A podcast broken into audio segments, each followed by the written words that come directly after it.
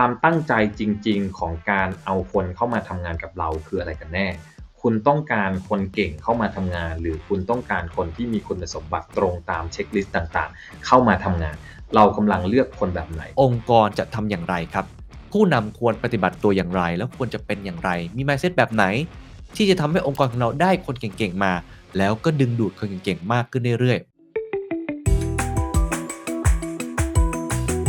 The secret sauce.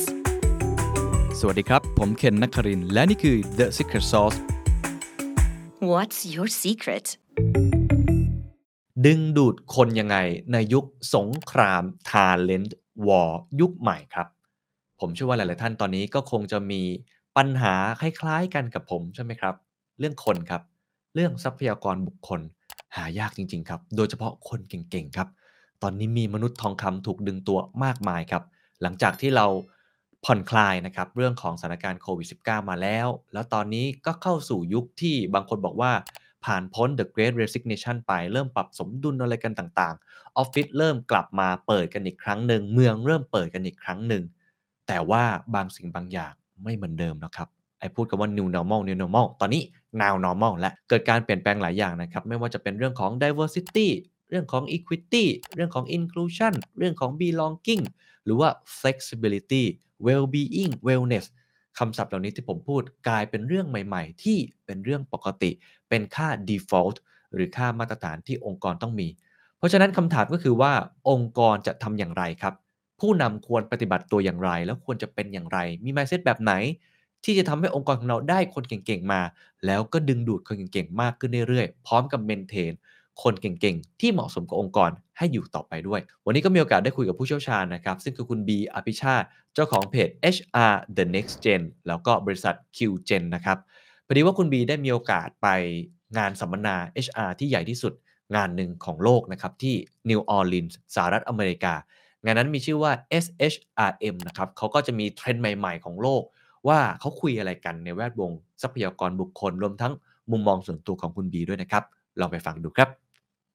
ตอนนี้ต้องบอกว่าเรื่องของทรัพยากรบุคคล หรือเรื่องของคนเป็นเรื่องต้นๆนะครับ ที่ผู้บริหารพูดคุยกันเยอะมากๆ เพราะว่ามันมีการเปลี่ยนแปลงตั้งแต่เราเจอโควิด -19 มา แล้วก็ตอนนี้สถานการณ์เริ่มกลับมาปกติมากขึ้น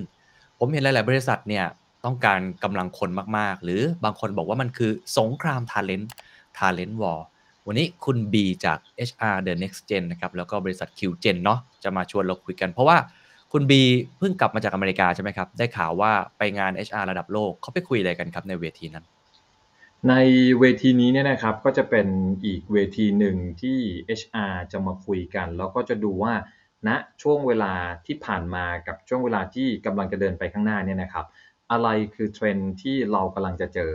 อะไรคือสิ่งที่มันเป็น challenge ใหม่ๆนะครับที่ HR จะต้องกลับมาทบทวนวิธีการในการบริหารจัดการครับเพื่อวัตถุประสงค์เดียวเลย คือทำให้ทั้งคนเนี่ยยังคงมีความสุขในการทำงาน ไปพร้อม ๆ กับการที่องค์กรยังคงสามารถที่จะเติบโตอย่างยั่งยืนได้ เพราะฉะนั้นมันก็จะมีเรื่องของการทำ trend setter ต่างๆ แล้วก็มาดูว่าก่อนหน้านี้เราแก้ปัญหาไปด้วยวิธีการในลักษณะแบบไหนบ้าง แล้วเรายังคงจำเป็นที่จะใช้วิธีการเดิมๆเนี่ยในการบริหารจัดการได้อยู่หรือเปล่า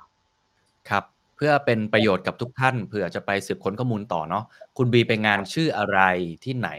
แล้วก็ในงานหลักๆเนี่ยที่เมื่อกี้ที่บอกว่าเป็น trend setter เนี่ยมีเทรนด์อะไรบ้างที่น่าสนใจครับ ครับงานนี้เนี่ยนะครับก็มีชื่องานตัวย่อของมันนะครับ SHRM นะครับ Society of Human Resource Management นะครับก็เป็นองค์กรองค์กรหนึ่งนี่นะครับที่ให้ข้อมูลให้ความรู้เกี่ยวกับเรื่องของ HR ในระดับโลกนะแล้วก็ในทุกๆปีอะครับเขาก็จะจัดงาน conference ในลักษณะแบบนี้ครับ1ปี 1 ครั้ง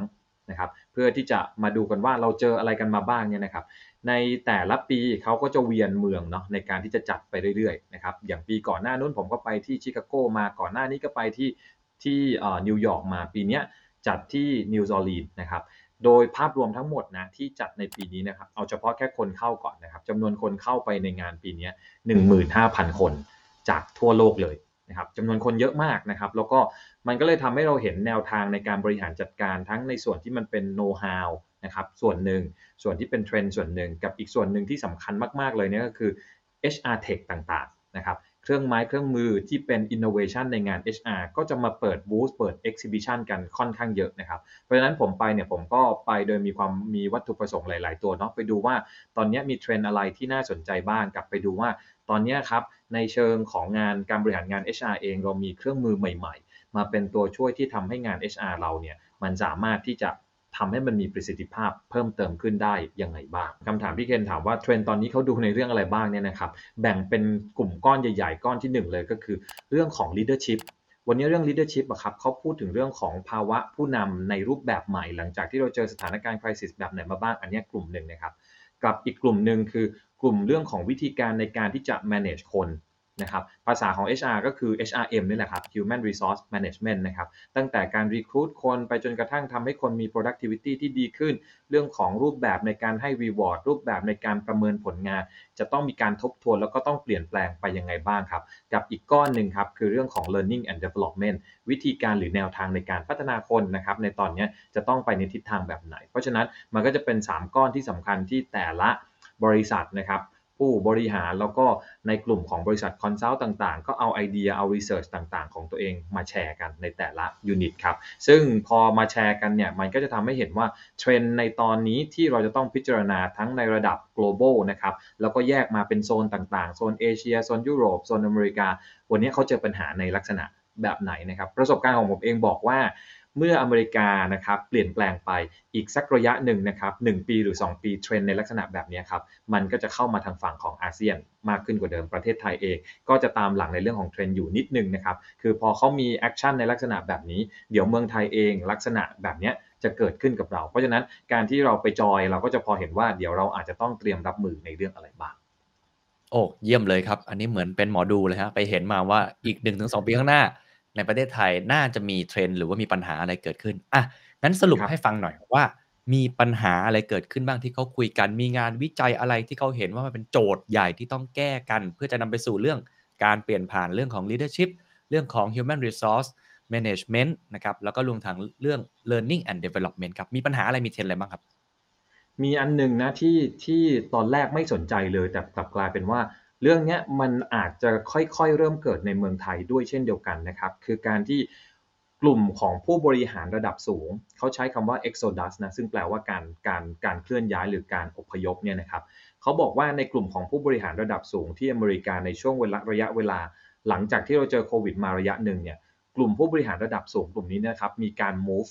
ระหว่างกันค่อนข้างเยอะ คือย้ายจากบริษัท A ไปไปอยู่บริษัท B ไปอยู่บริษัท D นะครับหมุนกันอยู่อย่างเงี้ย นะครับซึ่งเทรนในลักษณะแบบนี้กำลังจะค่อยๆ เพิ่มสูงขึ้นเรื่อยๆ ในฝั่งของอเมริกา ถ้าตัวนี้ครับมาย้อนมาดูในเมืองไทย ถ้าใครที่ติดตามข่าวสารอยู่พอสมควร เราก็จะเห็นว่ามีการเคลื่อนย้ายผู้บริหารในระดับสูงอยู่บ้างเหมือนกันนะครับ แล้วเวลาที่เราพูดถึงเรื่องของการเคลื่อนย้ายผู้บริหารระดับสูงในองค์กรที่เป็นคอร์เปอเรทใหญ่ๆเนี่ยนะการเปลี่ยนผู้บริหารระดับสูงครั้งหนึ่งมันส่งผลต่อเรื่องนโยบายนะครับส่งผลต่อเรื่อง strategy ค่อนข้างเยอะ ซึ่งมันก็จะทำให้คนในองค์กรเองเนี่ยจะต้องมีการปรับตัวมากด้วยเช่นเดียวกัน ผู้บริหารแบบ A ที่เคยอยู่มาก่อนเนี่ยนะครับเขาก็จะมีแนวทางในการบริหารจัดการของเขาแบบหนึ่ง เวลาที่ผู้บริหารคนใหม่มาเนี่ยผมบอกเลยว่าจากประสบการณ์ผมนะไม่ค่อยจะได้ใช้นโยบายเดิมของคนก่อนเท่าไหร่เราะเขาเองก็จะต้องพยายามที่จะสร้างฝีมือในบริบทของเขาด้วยเช่นเดียวกัน เพราะฉะนั้นมันก็จะเป็นอีกจุดหนึ่งที่ทำให้ผู้บริหารหรือคนที่อยู่ในระดับที่เป็น n ลบ1ลบ2ลบ3ลงมาเนี่ยนะครับจะต้องปรับตัวให้เร็วนะครับเพื่อให้ทันต่อแนวทางการบริหารของคนใหม่ที่กำลังจะเข้ามาด้วยเช่นเดียวกัน ภาพภาพนี้อาจจะเกิดในเมืองไทยหลังจากนี้ก็ได้นะครับ ถ้าเราเริ่มเห็นว่าผู้บริหารระดับสูงจริงๆนะครับ มีจำนวนอาจจะไม่ได้เยอะเท่าไหร่ โดยเฉพาะผู้บริหารที่เคยเจอปัญหาใหญ่ ๆ มา แล้วถ้าในอนาคตเราเนี่ยเราเจอปัญหาใหญ่ๆ มากขึ้นเหมือนกัน ก็อาจจะเห็นภาพของการเปลี่ยนแปลงหรือ move ในลักษณะแบบนี้ได้มากยิ่งขึ้น จุดที่น่าสนใจอีกอันหนึงครับจากงานวิจัยของทางที่ฝั่งของ SHRM ด้วยเช่นเดียวกันเนี่ยนะครับเขาบอกว่าผู้บริหารที่เป็นผู้หญิงนะครับมีแนวโน้มในช่วงเวลานี้เนี่ยนะครับ ผู้บริหารหญิงในอายุช่วงอายุที่เติบโตมากพอสมควรแล้วเนี่ยนะครับ มีแนวโน้มที่จะออกจากตลาดแรงงาน ในสภาวะแบบนี้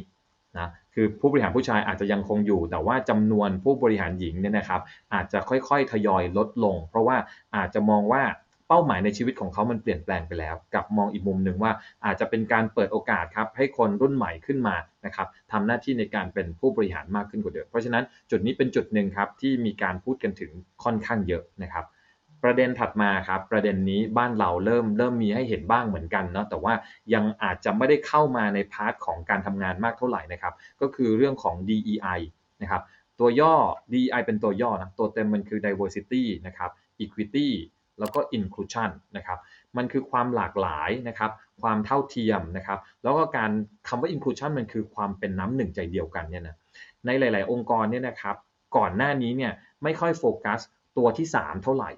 คือตัวเรื่องของ inclusion เราอาจจะพูดกันเยอะครับ เรื่องของ diversity นะเรื่องของความหลากหลายในองค์กรของเรา ในทีมของเรามันจำเป็นจะต้องมีมีความหลากหลายที่มันมากขึ้นกว่าเดิมนะครับเพื่อวัตถุประสงค์อะไรบางอย่างพอมีความหลากหลายแล้วปั๊บเนี่ยนะครับจะต้องมีความเสมอภาค ทุกคนต้องได้สิทธิ์อะไรหลายอย่างเท่าเทียมกัน แต่พอเรามีแค่ 2 ตัวนี้เนี่ยนะมีแค่ตัวดีอย่างเดียวเนี่ยนะครับมีแค่ตัวดีกับมีแค่เรื่องของตัว e เท่านั้นเนี่ยไม่ได้ทำเรื่องของ inclusion เลยนะครับ inclusive เนี่ยเลยเนี่ยนะครับ สิ่งที่จะเกิดขึ้นนะคือองค์กรแต่ละองค์กรอาจจะมีแนวโน้มทำงานแบบไซโล ต่างคนต่างไปอะนะเพราะฉะนั้นการมี DE อย่างเดียวมันอาจจะไม่ได้ตอบโจทย์สิ่งที่องค์กรต้องการก็ได้ ก็เลยต้องมาดูว่า แล้ววันนี้จะทำให้ DE ที่มีอยู่แล้วในบ้านของเขาเนี่ยนะครับมี inclusion ได้ยังไงนะครับกับอีกตัวหนึ่งครับที่ pop up มาในปีนี้ค่อนข้างเยอะคือเรื่องของ belonging เพราะฉะนั้น 4 ตัวนี้ครับเลยถูกจับมัดรวมกัน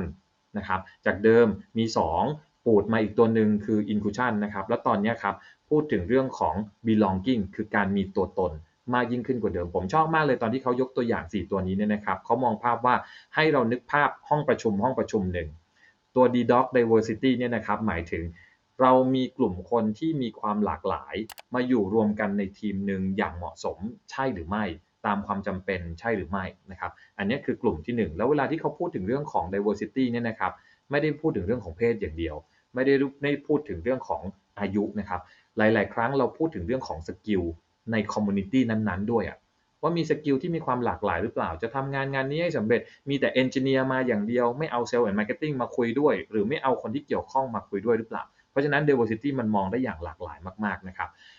การที่เราบอกว่ามี diversity คือการที่ทุกคนเนี่ยนะครับมาอยู่รวมกันในจำนวนหรือในอัตราที่เหมาะสมนะครับคือเรื่องของความหลากหลาย ตัว equity ครับคือภาวะที่ทุกคนที่มานั่งอยู่ในห้องนี้เนี่ยนะมีสิทธิ์มีเสียงในการที่จะพูดเท่าเทียมกัน ไม่ได้มีใครที่คนนี้ห้ามพูดนะต้องปิดปากคนนี้ไว้คนนี้ต้องฟังอย่างเดียวนะ ทุกคนมีโอกาสในการที่จะได้เสนอความคิดเห็นที่เท่าเทียมกันนะครับ ตัว I ครับคือการที่บอกว่าทุกคนในที่นี้เนี่ยนะครับ เป็นคนที่คนอื่นๆ respect เป็นคนที่ทุกคนในทีมเนี่ยตั้งใจที่จะเชิญเขามาอยู่ในทีมนะไม่ได้มาแบบแกนๆไม่ได้มาเพราะถูกบังคับมา ไม่ได้มาเพราะบอืมมาให้มันครบๆอะมันถึงจะเรียกว่าเป็น inclusion ได้จริง ๆ กับอีกตัวหนึ่งครับ ตัว belonging belonging เนี่ยมีความเป็น emotional ค่อนข้างสูงนะ คือการที่ทำให้คนที่อยู่ในโต๊ะประชุมตัวนี้เนี่ยนะครับ เขารู้สึกปลอดภัย ในการที่จะนำเสนออะไรบางอย่าง ไม่ใช่นำเสนอไปแบบกล้าๆกลัวๆเพราะฉะนั้นตัว DEI นะครับแล้วก็เติมตัว B ไปเนี่ยมันก็เลยเป็นการอธิบายให้เห็นภาพค่อนข้างชัดเลยนะว่าเนี่ยภาวะแบบนี้แหละถึงจะทำให้องค์กรเนี่ยนะครับสามารถที่จะเอาชนะสถานการณ์ทั้งสิ่งที่มันเกิดการเปลี่ยนแปลงบูก้าเวลที่เราเจอกันอยู่ในทุกวันนี้นะครับกับอีกเรื่องหนึ่งที่สำคัญไม่แพ้กันที่จะทำให้องค์กรเติบโตอย่างยั่งยืนก็คือ เราเองสามารถที่จะสร้าง differentiate หรือถ้าสร้างความแตกต่างนะครับจาก คู่แข่งของเราได้ยังไง อันนี้คือภาวะของ DEI ที่เขาพูดกันค่อนข้างเยอะในปีนี้ครับ เป็นประเด็นที่น่าสนใจทั้งหมดเลยนะครับ ไม่ว่าจะเป็นเทรนด์ของ Exodus กลุ่มผู้บริหารเริ่มโยกย้ายไปมานะครับ หรือว่าครับผู้บริหารหญิงอาจจะไปค้นหาความหมายของชีวิตในมุมอื่นๆ แล้วก็ DEIB อันนี้ก็เป็นอีกมุมหนึ่งที่น่าสนใจ แต่ก่อนที่จะไปเจาะทีละอย่างเนี่ย เอ๊ะผมสงสัยอยู่อย่างหนึ่ง เราเคยคุยกันเรื่องนี้ก่อนหน้านี้ไปแล้ว เรื่องของ flexibility นะครับหรือว่าเรื่องของ mental health อะไรเรื่องพวกนี้เนี่ยยังเป็นเทรนด์ที่พูดกันอยู่มากน้อยแค่ไหน เพราะว่าผมเห็นในงาน World Economic Forum ผู้บริหารหลายคนก็พูดกันเรื่องนี้เยอะมาก หรือว่าเอ่อผลวิจัยต่างๆ ในช่วง 3-4 เดือนที่ผ่านมาจากสถาบันระดับโลกชื่อดังเนี่ยก็จะให้ความสำคัญ ผมจะเห็นคำเนี้ย flexibility flexibility ค่อนข้างเยอะกับเรื่องของ mental health เนี่ยอันนี้เขาคุยกันในมุมไหนบ้างไหมครับ เรื่อง flexibility นะครับกับเรื่องของ mental health เนี่ยมันกลายเป็นภาวะปัจจุบันที่องค์กรน่าจะถูก request นะเป็น demand จากฝั่งของคนทำงานเนี่ยกลายเป็นเรื่องมาตรฐานที่เขาอยากจะให้มี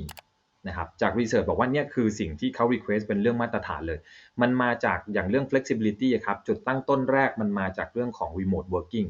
กับ work from anywhere นะครับเป็นจุดตั้งต้นแรกที่หลาย ๆ คนเนี่ยนะครับในภาวะที่เราจำเป็นที่จะต้องกักตัวของเราเองนะครับต่างคนต่างอยู่ต่างคนต่าง work from home พออยู่ไปได้ในภาวะหนึ่งแล้วเนี่ยนะครับสิ่งที่พนักงานส่วนใหญ่สัมผัสได้ก็คือ งานของเขาทำสำเร็จได้โดยที่ไม่จำเป็นที่จะต้องเข้ามาที่ออฟฟิศเพราะฉะนั้นแต่ละคนได้ปรับเปลี่ยนวิธีการทำงานของตนเองไปแล้วในช่วงเวลาหนึ่ง ถ้าวันนี้ในหลาย ๆ องค์กรบอกว่าเฮ้ยทุกคนต้องกลับมาทำงานที่ออฟฟิศนะสิ่งที่เขาดีไซน์การทำงานของเขาไว้แล้ว แล้วเราสามารถตัวเขาเองเนี่ยนะครับ confirm ได้ด้วยว่า สิ่งที่เขาทำอยู่ในปัจจุบันทำให้เราได้เป้าหมายในเหมือนที่เหมือนกัน มันเลยเกิดเป็นเทรนด์เล็ก ๆ อันหนึ่งครับ จะเรียกว่าเทรนด์ก็อาจจะไม่ถูกแต่ว่าเป็นสิ่งที่พนักงานหรือคนทำงานในกลุ่มที่มีประสบการณ์แล้วเนี่ยนะครับ ตั้งคำถามกับองค์กรนะครับ ว่ามีความจำเป็นแค่ไหนที่เขาจะต้องกลับมาทำงานที่ออฟฟิศถ้าหากว่าก่อนหน้านี้เขาทำงานได้ตามเป้าหมายอยู่แล้วนะครับ แล้วก็มีเทรนด์เพิ่มเติมมาอีกเทรนด์หนึ่งในฝั่งของอเมริกาก็คือ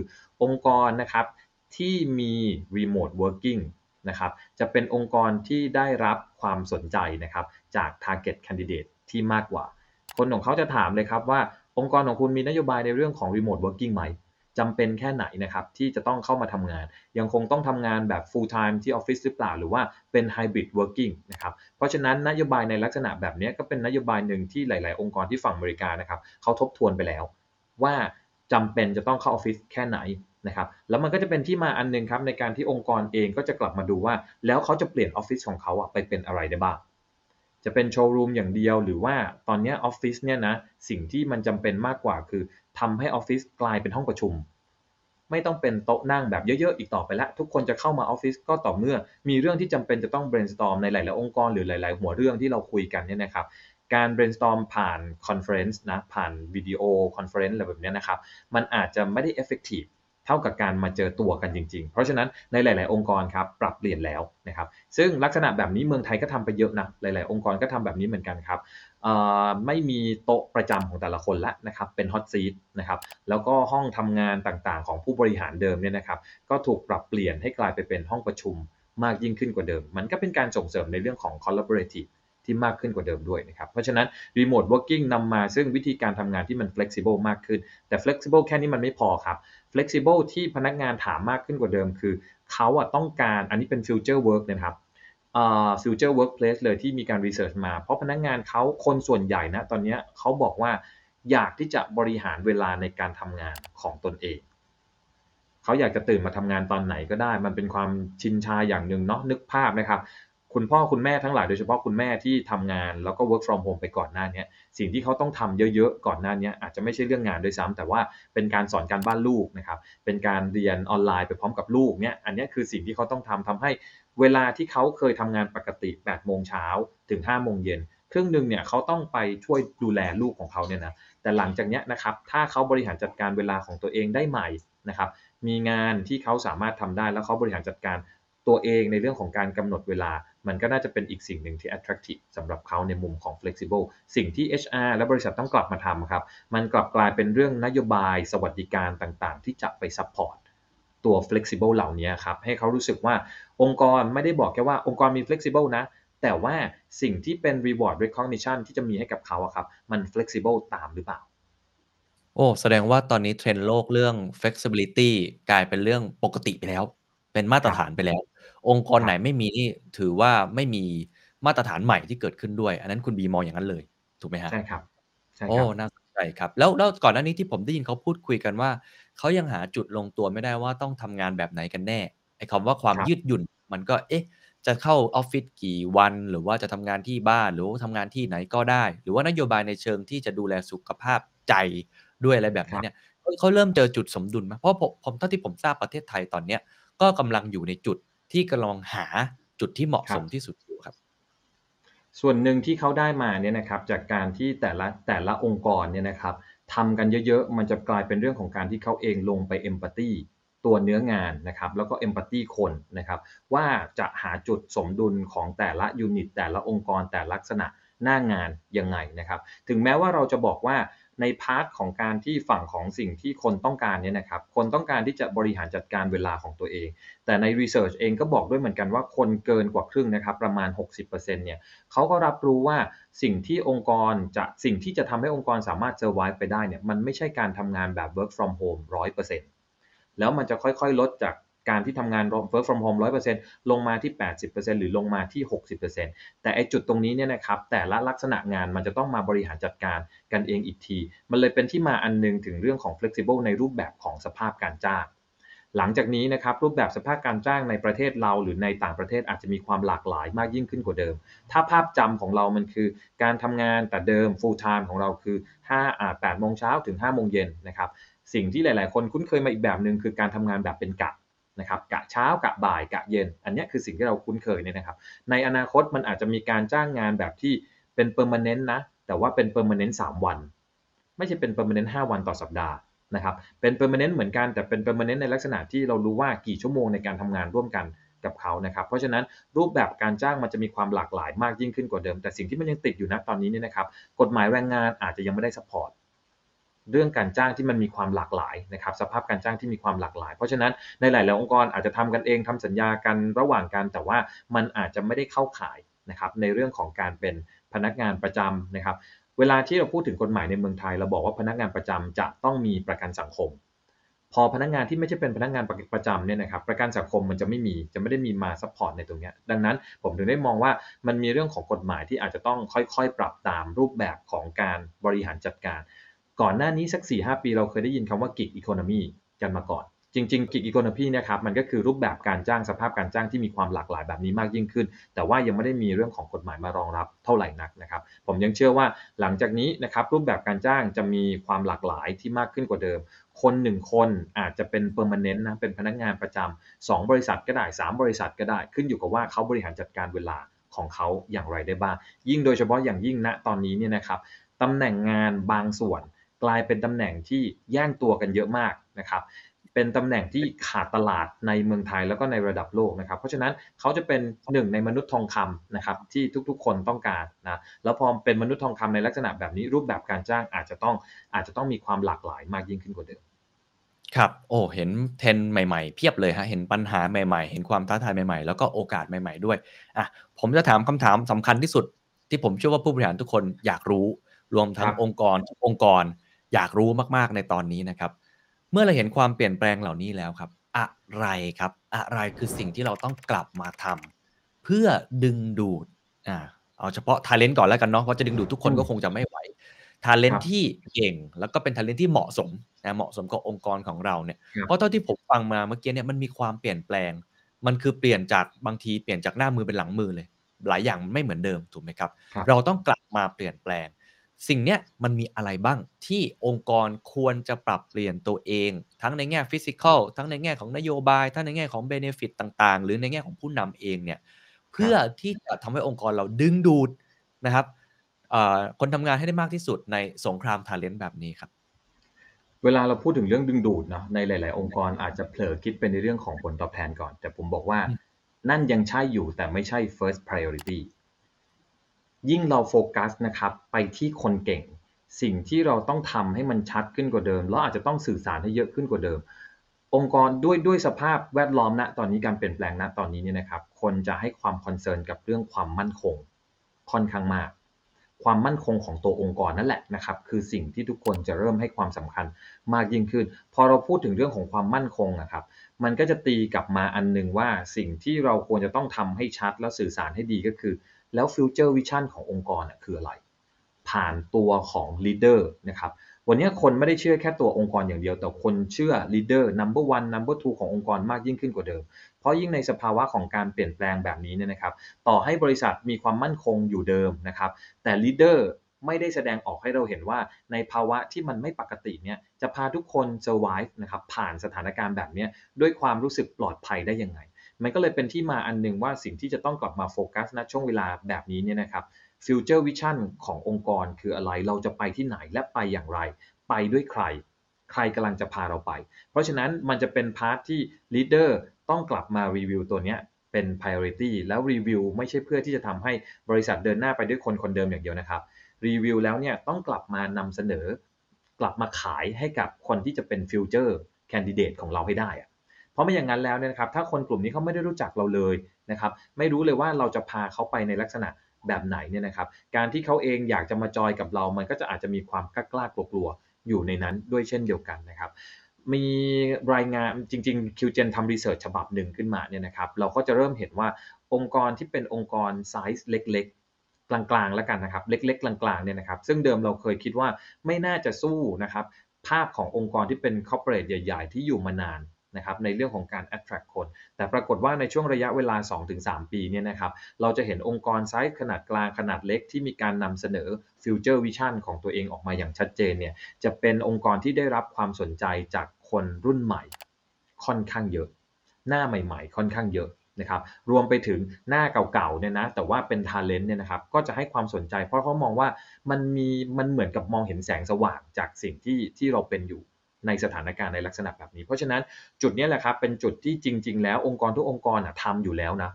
เราต้องมี future vision ขององค์กรอยู่แล้ว คงไม่มีองค์กรไหนที่บอกว่าไม่มี future vision นะครับเพียงแต่พอมี future vision แล้วเนี่ยหยิบมานำเสนอหน่อยนะครับเอามาสื่อสารหน่อยหาเวทีให้ตัวเองได้พูดคุยนะครับกับคนที่คิดว่าจะเป็น future leader ของเราได้ เพราะฉะนั้นอันนี้ครับเป็นเรื่องที่ไม่ต้องลงทุนอะไรเพิ่มเติมเลยนะครับเป็นสิ่งที่เรามีอยู่แล้วโดยเบื้องต้นนะครับนั้นตัวนี้เลยเป็นตัวที่หนึ่งที่ใช้ในการที่จะ attract คนได้ค่อนข้างเยอะนะครับ ซึ่งมันจะพ่วงมากับเรื่องของการสื่อสารเรื่องของการสร้าง trust ให้คนกลุ่มนี้เขารู้จักแล้วก็เขาเชื่อใจเรามากยิ่งขึ้นกว่าเดิมตัวถัดมาครับมันกลายเป็นเรื่องยังคงอยู่ในเรื่องของผลตอบแทน แต่มันเป็นพาร์ทที่พ่วงกันระหว่าง reward กับ recognition ซึ่งตัวนี้ครับมันจะเป็นตัวที่ทำให้คนเนี่ยนะครับรู้สึกว่าเขาเองมีตัวตนอยู่ในองค์กร เวลาที่เราจะทำให้องค์กรของเราเนี่ยนะครับดึงดูดคนข้างนอกมาได้ หลักการสำคัญอันหนึ่งคือ มันต้องเป็น inside out ไม่ใช่ outside in ต้องทำให้คนข้างในครับ รู้สึกว่าเขาเองเนี่ยนะครับมี value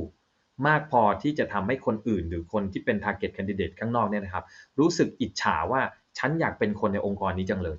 นะครับเพราะฉะนั้นมันเลยการเป็นการกลับเข้ามาดูคนข้างในครับเมื่อกี้ที่เราคุยกันในเรื่องของ well being wellness ทั้งหลายความเป็นอยู่ที่ดีของคนในองค์กรเนี่ยนะครับการที่คนในองค์กรรู้สึกภูมิใจในการที่เขาเป็นคนที่นี่ แล้วเขาเองสป o กเอาอะพูดให้คนอื่นฟังว่าการเป็นคนที่นี่เขารู้สึกภูมิใจยังไงบ้างไอ้ตัวนี้แหละครับมันเลยเป็นตัวที่มันจะต้องวนกลับมา องค์กรจะต้องวนกลับมาดูว่า อะไรที่เป็นเหตุผลสำคัญให้คนยังอยากอยู่ที่องค์กรของเรา เวลาที่เราทำเรื่อง engagement survey นะครับ stay interview เนี่ยนะ มันจะเป็นตัวบอกได้ว่าอะไรคือจุดแข็งขององค์กรในปัจจุบัน ที่ทำให้คนยังอยากอยู่ที่นี่ หาตัวนี้ให้เจอครับ แล้วเสริมจุดแข็งตัวนี้ให้เยอะมากเพียงพอ ให้มันเยอะพอที่คนของเราเนี่ยอยากจะสื่อสารกับคนภายนอก ว่าทำไมเขายังอยู่ที่นี่ ทำไมเขาถึงไม่ move ไปที่อื่น โดยเฉพาะคนเก่งๆทั้งหลายที่เขามีตัวเลือกเยอะๆทำไมเขายังเลือกที่อยู่ที่นี่นะครับ เพราะฉะนั้นพอเขาเองมีสิ่งที่เป็นจุดยึดเหนี่ยวใจ แล้วเขากล้าที่จะบอกกับคนอื่นๆได้ 2 ตัวนี้ครับมันจะเป็น 2 ตัวแรก ๆ ที่ทำให้คนนอกมองมาที่องค์กรของเรา ส่วนเรื่องที่ประปรายเรื่องอื่นๆนะครับ เรื่องของ compensation benefit นะครับ เรื่องของแนวทางในการบริหารจัดการคนนะครับ เรื่องของการพัฒนาคน เรื่องของ career ยังเป็นเรื่องพื้นฐาน ที่ทุกคนมองเข้ามาแล้วก็คาดหวังว่าจะเจอ เพราะฉะนั้นโดยสรุปสิ่งที่จะทำให้ attract คนหน้าใหม่ๆนะครับคนเก่งใหม่ๆเข้ามายังคงเป็นเรื่องของ future vision ผ่านตัว leader นะครับที่ต้องออกมานำเสนอให้มากยิ่งขึ้นกว่าเดิม กับอันที่2ครับกลับมาดูในพาร์ทของความเป็นอยู่ของคนข้างในให้ดีครับ ให้เขารู้สึกว่าภูมิใจในการที่จะเป็นคนของเรา แล้วแล้วมากเป็นความภูมิใจที่มากพอที่จะบอกให้คนอื่น ที่จะทำให้คนอื่นอิจฉาได้ครับ ก็จะทำให้องค์กรของเราเป็นที่น่าดึงดูดสำหรับ คนในยุคนี้ครับโอ้เป็น2ประเด็นที่น่าสนใจมากครับ ขอขยายความเพิ่มเติมทีละประเด็นละกันเนาะเอาอันครับแรกก่อน Future Vision ซึ่งอย่างที่คุณบีบอกว่าไม่ใช่ vision ขององค์กรอย่างเดียว แต่เป็น vision ของผู้นำแล้วก็ต้องดูด้วยว่าใครเป็นคนพูดอย่างไรอะไรแบบนี้ด้วยนะครับ อันนี้ขยายความเพิ่มเติมถ้าองค์กรหรือองค์กรฟังคุณบีแล้ว อย่างที่บอกเราก็มี vision เราก็มีผู้นำเราก็ town hall ตลอด เราก็ออกไปพูดในสื่อตลอด มันมี best practice ไหมครับที่เขาแชร์กันในงาน หรือว่ามันมีคำแนะนำอะไรที่อาจจะเป็นเชิงรายละเอียด หรือว่าการเชิงปฏิบัติเลยอะที่เราสามารถนำไปปฏิบัติได้ว่า หลังจากนี้แนวทางขององค์กร เรื่องของ vision เรื่องของ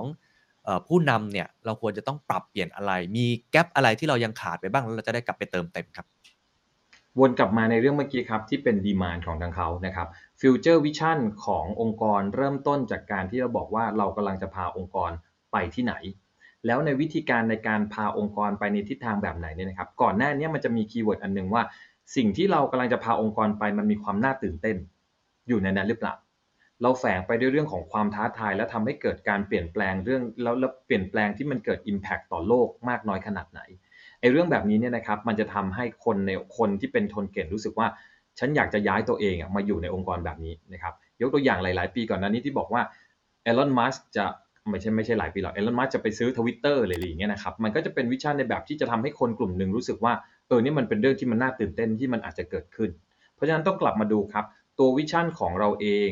กำลังจะสื่อสารกับ Target Group กลุ่มไหน ถ้าเราเองนะครับกำลังบอกว่าคนกลุ่มใหม่ที่อยากจะให้เข้ามาคือกลุ่มเด็กที่กำลังจะจบใหม่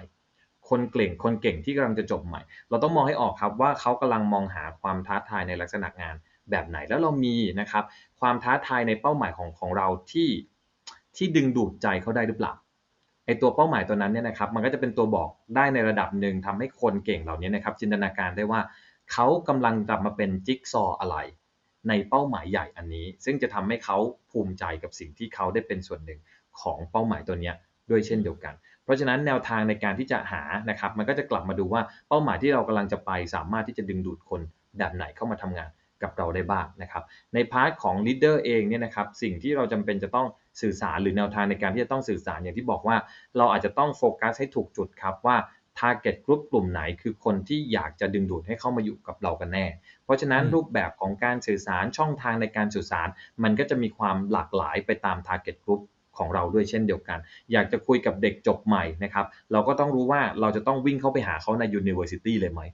เข้าไปคุยในนั้นเลยไหมไปทำกิจกรรมกับ university เลยหรือเปล่า เพื่อที่จะดึงคนกลุ่มเนี้ยให้เขารู้จักเราตั้งแต่ต้น แล้วเขาอินกับสิ่งที่เราทำแล้วการสื่อสารในลักษณะแบบนี้เนี่ยนะครับมันไม่ใช่การสื่อสารแค่ครั้งเดียว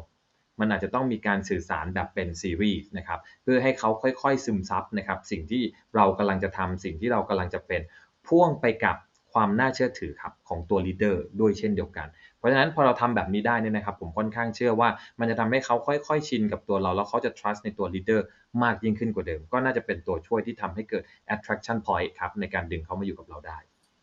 ครับขอบคุณครับ อีกประเด็นหนึ่งคือ reward and recognition โดยเฉพาะพูดถึงตัวคนในองค์กรก่อนด้วยนะว่าต้องภูมิใจครับซึ่งใช่ผมครับว่าปกติเนี่ยเวลาองค์กรจะอยากได้คนเก่งๆ ก็มักจะพูดออกไปข้างนอกเยอะๆเนาะคนข้างในเนี่ยเราอาจจะไม่ได้ไม่ได้เมนเทนเขาหรืออะไรต่างๆ นานาอืมแบบเนี้ย แต่ว่าอันนี้เทรนด์มันเหมือนมันกลับกลับข้างเหมือนกัน ขยายความเพิ่มเติมได้ไหมว่า เราควรจะให้ reward ยังไงให้ recognition เขายังไง เพื่อที่ทำให้มันเกิดกระแสนะครับ ว่าพนักงานของพวกเรามีความสุข พนักงานพวกเราเนี่ยมีการงานที่ดี แล้วก็ครับทำให้คนอื่นอิจฉานะอยากจะเข้ามาอืมทำงานในที่นี่ด้วยมันมีวิธีการอะไรบ้างไหมครับ ตัวหนึ่งที่มีประเด็นที่สำคัญมากเนี่ยนะครับ การให้ reward recognition มันต้องเกิดจากความ fairness ก่อน ความแฟรนเนสไม่ได้แปลว่าทุกคนได้เท่ากันนะอาจจะไม่ใช่แบบนั้น แต่ต้องตั้ง policy ให้ชัดเจนว่าองค์กรของเราเราจะให้คนที่ contribute contribute มาก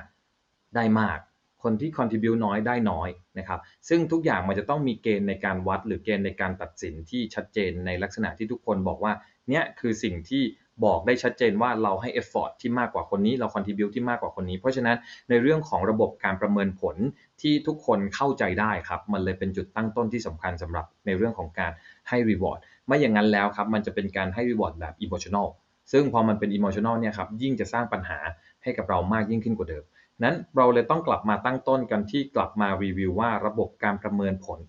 ในปัจจุบันของเราเนี่ยนะครับ เป็นระบบการประมวลผลที่อย่างแรกเลยนะครับ simple หรือเปล่า แล้วทุกคนเข้าถึงได้ง่ายใช่ไหม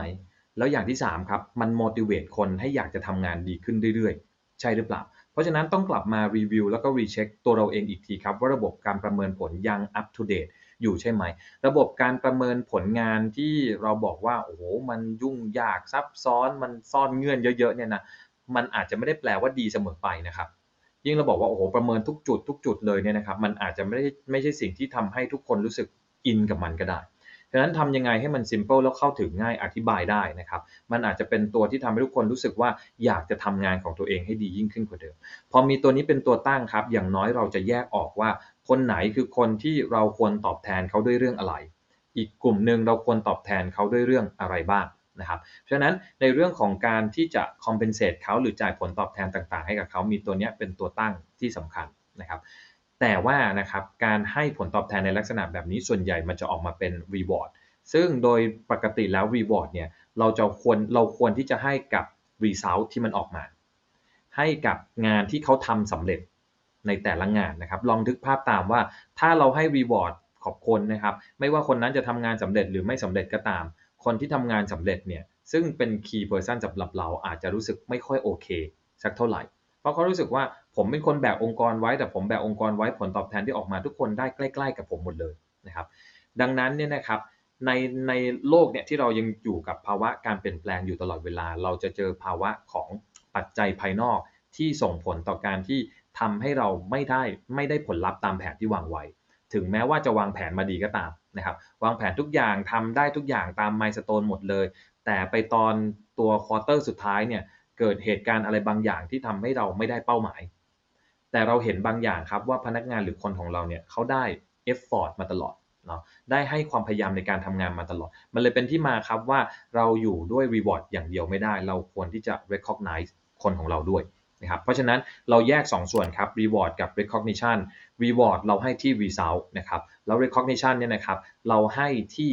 effort หรือ contribute ที่เขาให้กับองค์กรมา ดังนั้น reward เราจะอาจจะให้แค่ครั้งเดียวต่อปีก็ได้ครับ แต่ recognize เนี่ยเราให้เขาได้ตลอดเลย และ recognize ครับเป็นคีย์สำคัญเลยในการที่ทำให้คนของเราเนี่ยนะครับเขารู้สึก belong รู้สึกถึงความมีตัวตนนะครับ รู้สึกถึงการมีคุณค่านะครับต่อองค์กรต่อเรา เพราะฉะนั้นถ้าเราทำเรื่องพวกนี้ครับได้ค่อนข้างเยอะโดยเฉพาะพาร์ทของการที่ recognize เขาที่ทำให้เกิดการมีตัวตนหรือหรือทำให้เขารู้สึกว่าเขามี คุณค่าต่อเราต่อตัวทีมต่อองค์กรเนี่ยนะครับมันจะเป็นจุดสำคัญที่ทำให้เขารู้สึกว่าเขาเองเนี่ยนะครับเป็นส่วนหนึ่งขององค์กร แล้วเขารู้สึกว่าเขามีความผูกพันกับองค์กร engage กับองค์กร ก็จะเป็นจุดตั้งต้นที่เขาเอง อยากที่จะแสดงออกให้คนอื่น คนอื่นเห็นว่าเขาภูมิใจที่ได้เป็นส่วนหนึ่งขององค์กรนั่นเองครับชัดเจนครับ 2 ประเด็นนะครับ มีอีกประเด็นหนึ่งที่คุณบีพูดก่อนหน้านี้นะครับในเรื่องของอาความเปลี่ยนแปลง แต่ว่าไม่ได้พูดเรื่องการดึงดูด ผมก็เลยอยากจะ ให้ขยายความนิดนึงนะครับ ก็คือไอตัว diversity equity นะครับหรือว่าไอตัวเอ่อ inclusion แล้วก็ belonging เนี่ยที่บอกว่ามันเป็นมันเป็นเรื่องที่คนพูดกันเยอะมากเลยเอ่ครัอบแล้วผมก็เชื่อผมเชื่อว่าเอ่อพนักงานรุ่นใหม่ๆนะฮะทาเลรุ่นใหม่ๆ ก็คงมองเรื่องนี้เป็นเป็นเรื่องใหญ่เหมือนกันอย่างที่เราคุยกันก่อนหนั่นนี่คือ flexibility หรือว่านโยบายด้าน wellness well-being กลายเป็นเรื่องนอมไปแล้วเป็นเรื่องปกติไปแล้วครับไอ้ตัวนี้มันเป็นยังไงครับ DEIB ถ้าจะแนะนำให้องค์กร เอาไปปฏิบัติใช้ให้มันมีมากขึ้นเนี่ย มันมีแนวทางอย่างไรบ้าง เพื่อที่จะดึงดูดให้ talent เขาสนใจเรามากขึ้นครับ ต้องเริ่มต้นจาก why ก่อนเนาะทำไมองค์กรต้องมาใส่ใจในเรื่องของเอาตัวแค่ตัว diversity ที่มันเป็นตัวตั้งต้นของตัวที่เหลือทั้งหมดก่อนนะครับ ผมเชื่ออย่างหนึ่งว่าการที่องค์กรจำเป็นที่จะต้องมาใส่ใจในเรื่อง diversity เนี่ย มันมาจากการที่ยุคนี้เนี่ยนะครับ เราจำเป็นที่จะต้องสร้าง differentiate ใน product ของเรา ในอุตสาหกรรมของเรา ทำยังไงก็ได้ให้ฉีกจากคู่แข่งไปให้ได้เยอะที่สุด เพราะฉะนั้นนะครับเราเองถ้าเกิดว่าไม่มี diversity เลยทุกคนอยู่บนความเหมือนกันไปหมดเลยนะครับมี background มาเหมือนเหมือนกัน มีความเชื่อความคิดที่ใกล้เคียงกันมากๆเนี่ยนะครับ หรืออยู่ในกลุ่มสังคมเดียวกันมาโดยตลอดเนี่ยหลาย ๆ ครั้งเนี่ยมันจะโดยปริยายที่ทุกคนจะคิดมาใน pattern เดียวกัน พอทุกคนคิดมาใน pattern เดียวกันทั้งหมด บริษัท A บริษัท B บริษัท C บริษัท D ถ้าทุกคนอยู่ community แบบนี้ก็จะทำอะไรหลาย ๆ อย่างเข้ามาแข่งกันอยู่ในพื้นที่พื้นที่เดิมอยู่เสมอ เพราะฉะนั้นถ้าเราเองอยากที่จะฉีกตลาดออกไป อยากที่จะเอาชนะสถานการณ์เอาชนะคู่แข่งให้ได้ การสร้าง innovation ขึ้นมา เลยเป็นสิ่งที่จะทำให้องค์กรสามารถที่จะเอาชนะตลาดได้ เพราะฉะนั้นพอเราบอกว่า strategy ของเราคือ innovation innovation จำเป็นต้องมี diversity ตัวนี้ครับคือตัวตั้งต้น พอ diversity มันเป็นตัวที่เราบอกว่าเนี่ยคือความจำเป็นนะเราจะต้องมีความหลากหลายมากยิ่งขึ้นกว่าเดิม ก็ต้องมาดูว่าว่าความหลากหลายอย่างที่เราคุยไปเมื่อสักครู่นี้ว่าความหลากหลายเราดูที่มิติไหนบ้าง มิติที่หลาย ๆ คนเริ่ม recheck มากขึ้นกว่าเดิม แล้วเป็นกระแสมากยิ่งขึ้นนะครับก็คืออย่างน้อยที่สุดในเรื่องของเพศ เอาแค่เพศชายเพศหญิงก่อน องค์กรลองเช็คดูก็ได้ครับว่าในกลุ่มที่เป็น N หรือ N ลบหนึ่งกลุ่มผู้บริหาร สัดส่วนของผู้ชายกับผู้หญิงของเราเนี่ย มีอยู่ในระดับที่เรารู้สึกว่ามัน balance ใช่ไหม สมมุตินะครับมีคณะบอร์ดในการทำงานอยู่หนึ่งคณะเนี่ยนะครับ มีผู้หญิงอยู่หนึ่งคน ผู้หญิงที่อยู่หนึ่งคนในนั้นในห้องประชุมทั้งหมดทั้ง 10 คนเนี่ยนะครับ ผู้หญิงหนึ่งคนคนนั้นเนี่ยนะครับเขาได้รับ equity เท่ากับผู้ชายคนอื่น ๆ หรือเปล่า มีอะไรบ้างที่เรารู้สึกว่าเขาน่าจะไม่ได้ equity เท่ากับคนอื่น ๆ ที่ทำให้เขารู้สึกว่าเขาไม่กล้าที่จะนำเสนอหรือเปล่า เวลาจะพูดจะคุยจะอะไรกัน มีความรู้สึกว่าเราต้องเกรงใจเขาในเรื่องนี้หรือเปล่าไอ้ความเกรงใจเหล่านี้เนี่ยมันเป็นความเกรงใจที่เราคิดเอง หรือว่าเป็นความเกรงใจในลักษณะแบบไหนที่ทำให้เขารู้สึกว่าเรื่องแบบนี้อย่าพูดให้ผู้หญิงคนนี้ฟังเป็นแบบนั้นอยู่หรือเปล่าเพราะนั้นเริ่มต้นแค่เรื่องนี้เลยครับ ในการที่จะกลับไปดูว่ากลุ่มของพนักงานของเราณตอนนี้สัดส่วนในแต่ละระดับอยู่อย่างเหมาะสมไหม พอเรามีแค่ 2 เพศไม่พอละ พอเราบอกว่าณตอนนี้เนี่ย เพศทางเลือกอื่น ๆ เขาก็มีความสามารถเหมือนเหมือนกัน เพราะฉะนั้นในเรื่องของ diversity เองเนี่ยนะครับหรือตัวเรื่องของ equity แล้วก็ inclusion เองเนี่ยนะครับจุดหนึ่งที่จะเติมขึ้นมาก็คือ โอกาสในการเติบโตถูกบล็อกไว้ด้วยอะไรบางอย่างหรือเปล่า ถูกบล็อกไว้ด้วยการที่คุณจะต้องจบ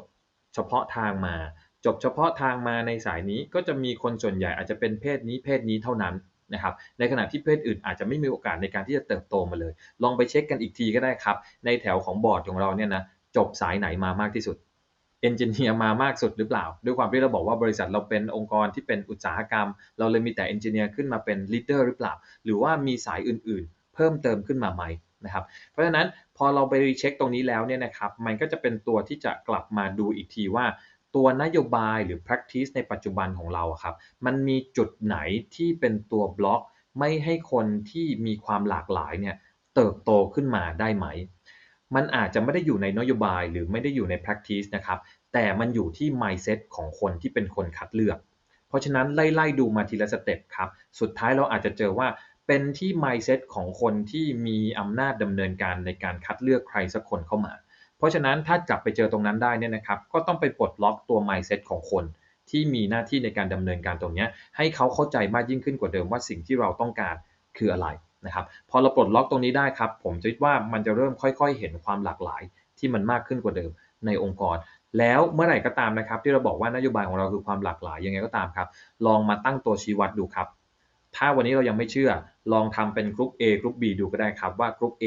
ที่ไม่ได้มีความหลากหลายเลยกับกรุ๊ป B ที่มีความหลากหลาย ในโจทย์ที่เราบอกว่าต้องการความคิดสร้างสรรค์ที่มันมากกว่านะครับ ลองดูว่าเราได้อะไรจาก 2 กลุ่มนี้พอเราเห็นแบบนี้ชัดเจนยิ่งขึ้นครับ เราก็ค่อยมากำหนดตัวมาตรการต่างๆนะครับในการที่จะช่วยสปอร์ตตัวนี้ให้มากยิ่งขึ้น ถ้าเราได้มาตรการตัวนี้เรียบร้อยแล้วเนี่ยนะครับ มันต้องใช้ได้ทั้งในเรื่องของการคัดเลือกคนปัจจุบัน ให้มีโอกาสเติบโตนะครับในองค์กรของเรา กับอีกจุดหนึ่งครับ การเปิดโอกาสให้คนนอกนะที่ยังไม่ได้เป็นพนักงานของเราเนี่ยนะครับมาเป็นพนักงานของเรา เรายังมีตัวบล็อกอะไรอยู่ในนั้น อยู่มากน้อยแค่ไหน เราต้องไม่ลืมครับ ผมยังเคยอยู่ในองค์กร หรือยังเคยเจอองค์กรที่มีเงื่อนไขในการรับคนที่ใส่ checklist ไว้ค่อนข้างเยอะนะว่าจะต้องมีช่วงอายุเท่านี้จะต้องไม่เกินเท่านู้นเท่านี้ ต้องกลับมาจูนตัวเองให้ดีครับว่า ความตั้งใจจริง ๆ ของการเอาคนเข้ามาทำงานกับเราคืออะไรกันแน่ คุณต้องการคนเก่งเข้ามาทำงาน หรือคุณต้องการคนที่มีคุณสมบัติตรงตาม checklist ต่างๆ เข้ามาทำงาน เรากำลังเลือกคนแบบไหน เพราะฉะนั้นมันถึงเวลาแล้วครับ ที่เราอาจจะต้องไปปลดล็อกอะไรหลาย ๆ อย่างนะในกระบวนการที่เคยประสบความสำเร็จในอดีต แต่มันอาจจะไม่ได้ช่วยให้เราประสบความสำเร็จในปัจจุบันให้ได้ครับ กลับไปรีวิวกลับไปทบทวนเรื่องนั้นนะครับ น่าจะเป็นตัวช่วยที่ทำให้ DEI ของเรามัน มันถูกเติมเต็มมากยิ่งขึ้นกว่าเดิม แล้วถ้าเรามี DEI อย่างชัดเจนตั้งแต่ในเชิง policy นะครับ มาในเรื่องของแนวในการที่จะปฏิบัตินะครับ จนถึง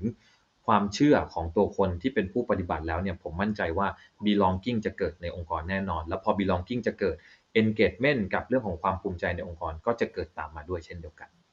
ครับพูดคุยกันมาทั้งหมดร่วมประมาณ 40 นาทีเนี่ยนะฮะคุณบีคิดว่าอะไรคือความยากที่สุดครับ อะไรคือสิ่งที่ เอาไปทำจริงตามทฤษฎี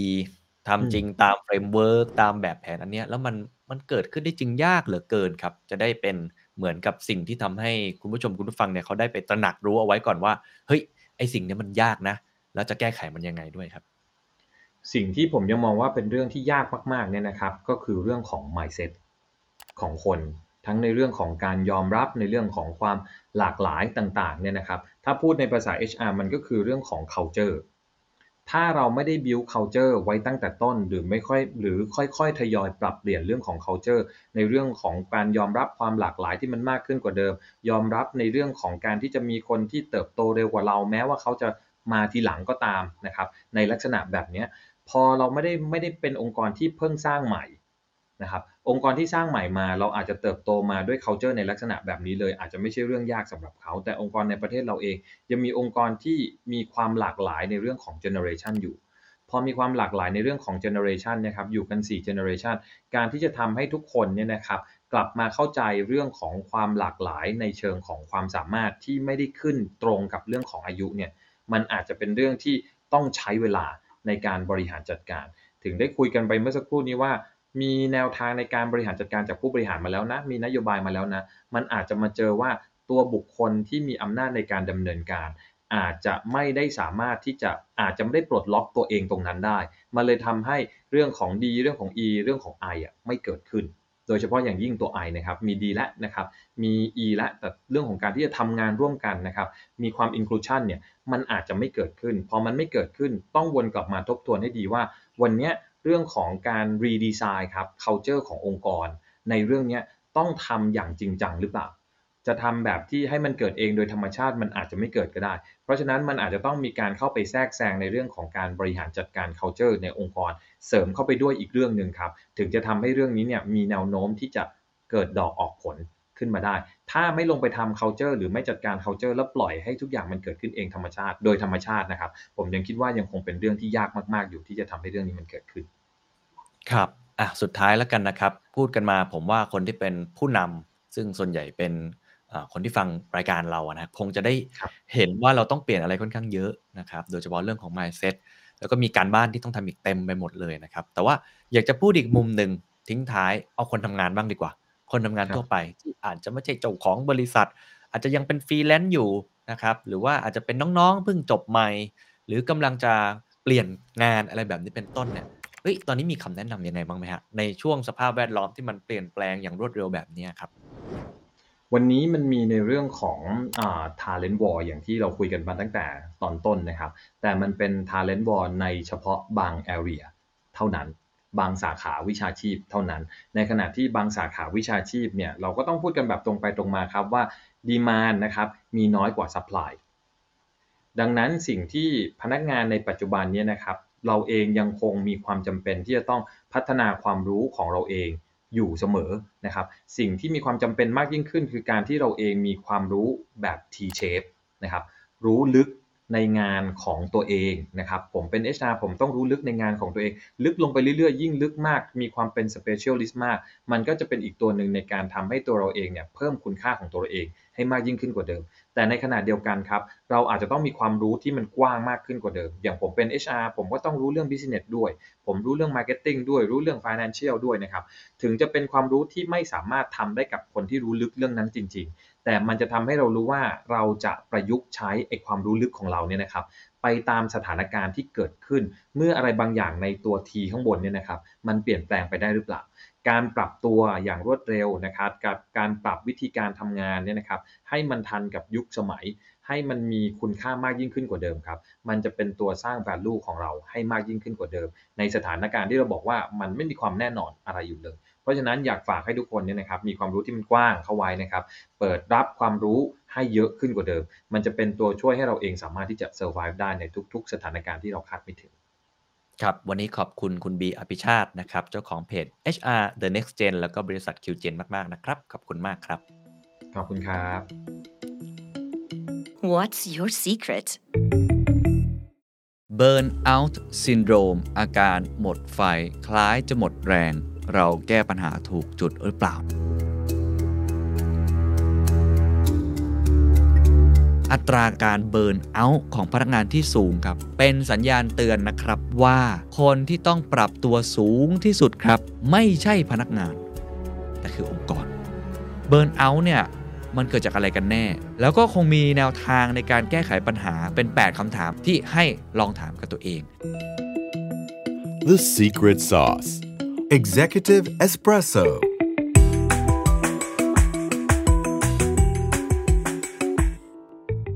บ Burnout Syndrome อาการหมดไฟคล้ายจะหมดแรง เราแก้ปัญหาถูกจุดหรือเปล่านะครับ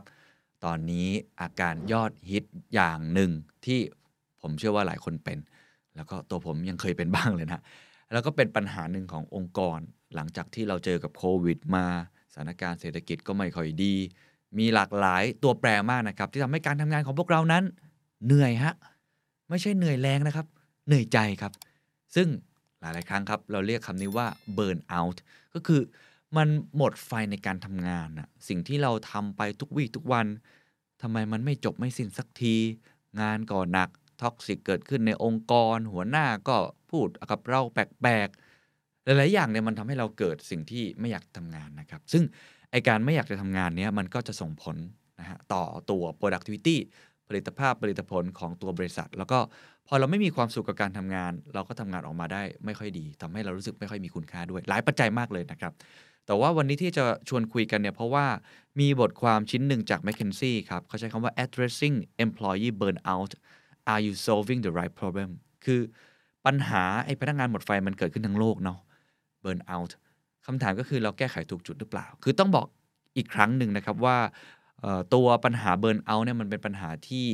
มันเกิดจากหลายปัจจัยมาก ๆ วิธีการในการแก้ไขปัญหาเนี่ยต้องบอกว่า McKinsey เองก็ยังไม่ได้ตอบตรงๆนะเพราะว่ามันคงมีวิธีการที่หลากหลายรูปแบบมากเลย แล้วก็มันคงเป็นปัญหาที่ผมเชื่อว่าหลาย ๆ องค์กรก็กำลัง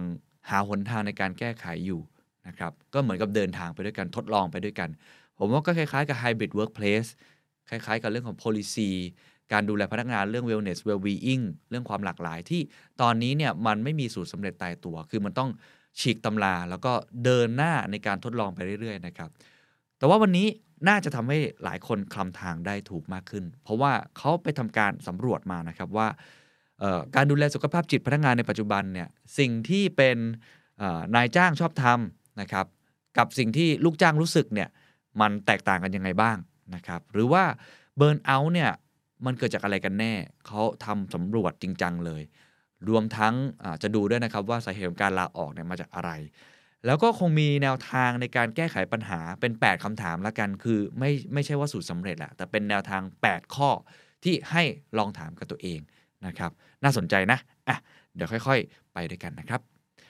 ฉายภาพก่อนครับเขาบอกว่าสิ่งที่นายจ้างทั่วไปเอาตอนนี้ก่อน stage ตอนนี้ที่หลายคนชอบทำมากๆ ผมอ่านแล้วผมก็สะอึกนิดนึงฮะ เพราะว่าจริง Standard ก็มีลักษณะแบบนี้เหมือนกัน เขาบอกว่าผู้นำฝ่าย HR กว่า80%ทั่วโลกรายงานตรงกันนะครับ ว่าเรื่องสุขภาพจิต สุขภาพกายเป็นเรื่องสำคัญ ก็คือเรื่องของ wellness well-being สำคัญมาก สิ่งที่เขาทำในตอนนี้ลำดับต้นๆนะครับคือมอบสวัสดิการเพื่อการดูแลสุขภาพ เช่นโยคะเช่น ค่าสมัครสมาชิกแอปพลิเคชัน เพื่อการทำสมาธิ วันหยุดเพื่อสุขภาพ หรือว่าการอบรมทำให้เราจัดการเวลาได้ดีขึ้น เรื่องอ productivity นะครับ เขาบอกว่ามีการคาดการณ์นะครับว่าองค์กรทั่วโลกกว่า 9 ใน 10 มอบโปรแกรมเพื่อสุขภาพให้กับพนักงาน ไม่รูปแบบใดก็รูปแบบหนึ่งครับ แสดงว่า concern นะ ผมว่าจริงๆ เป็นจุดเริ่มที่ดีแหละว่า เราเห็นความสำคัญไม่ใช่มองคนทำงานเป็นแค่หุ่นยนต์ แต่เรามองว่าเขาเป็นเหมือนมนุษย์เพราะนั้นต้องหาทางในการเยียวยาหรือช่วยเหลือเขาสนัดเองก็เคยทำเวิร์กช็อปเรื่องจิตบำบัดเลยนะครับ เอาพี่ดุจดาวเนี่ยแหละฮะของ R U OK เนี่ยมาถามนะ แล้วก็ให้เขาได้ระบายความรู้สึกออกมาว่าปัญหาที่เขาพบเจอเนี่ย มันเป็นอย่างไรบ้างนะครับ แล้วก็มีเรื่องการออกกำลังกายอะไรต่างๆ ผมเชื่อว่าหลายบริษัทก็คงทำกันอยู่แล้วนะ แต่ทีนี้มันมีคำถามหนึ่งครับเขาถามว่านายจ้างครับ ทุกท่านครับ ที่เป็นผู้บริหารครับ คุณคิดว่าคุณแก้ที่ต้นเหตุหรือปลายเหตุครับไอสิ่งที่ทำเมื่อกี้เนี่ย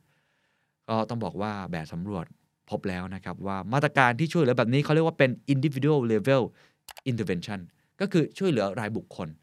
ไม่ได้ช่วยเหลือเป็น systematic หรือว่าเป็นระบบทั้งหมด คือเป็นคนๆไป ซึ่งมันก็ดีนะครับไม่ได้บอกว่าไม่ดี แต่เขาบอกว่าเป็นเพียงแค่การบรรเทาอาการเท่านั้นครับ ไม่ได้แก้ไขปัญหาที่ต้นเหตุ คือไปแก้ที่ปลายเหตุนะครับ แล้วก็อาจจะทำให้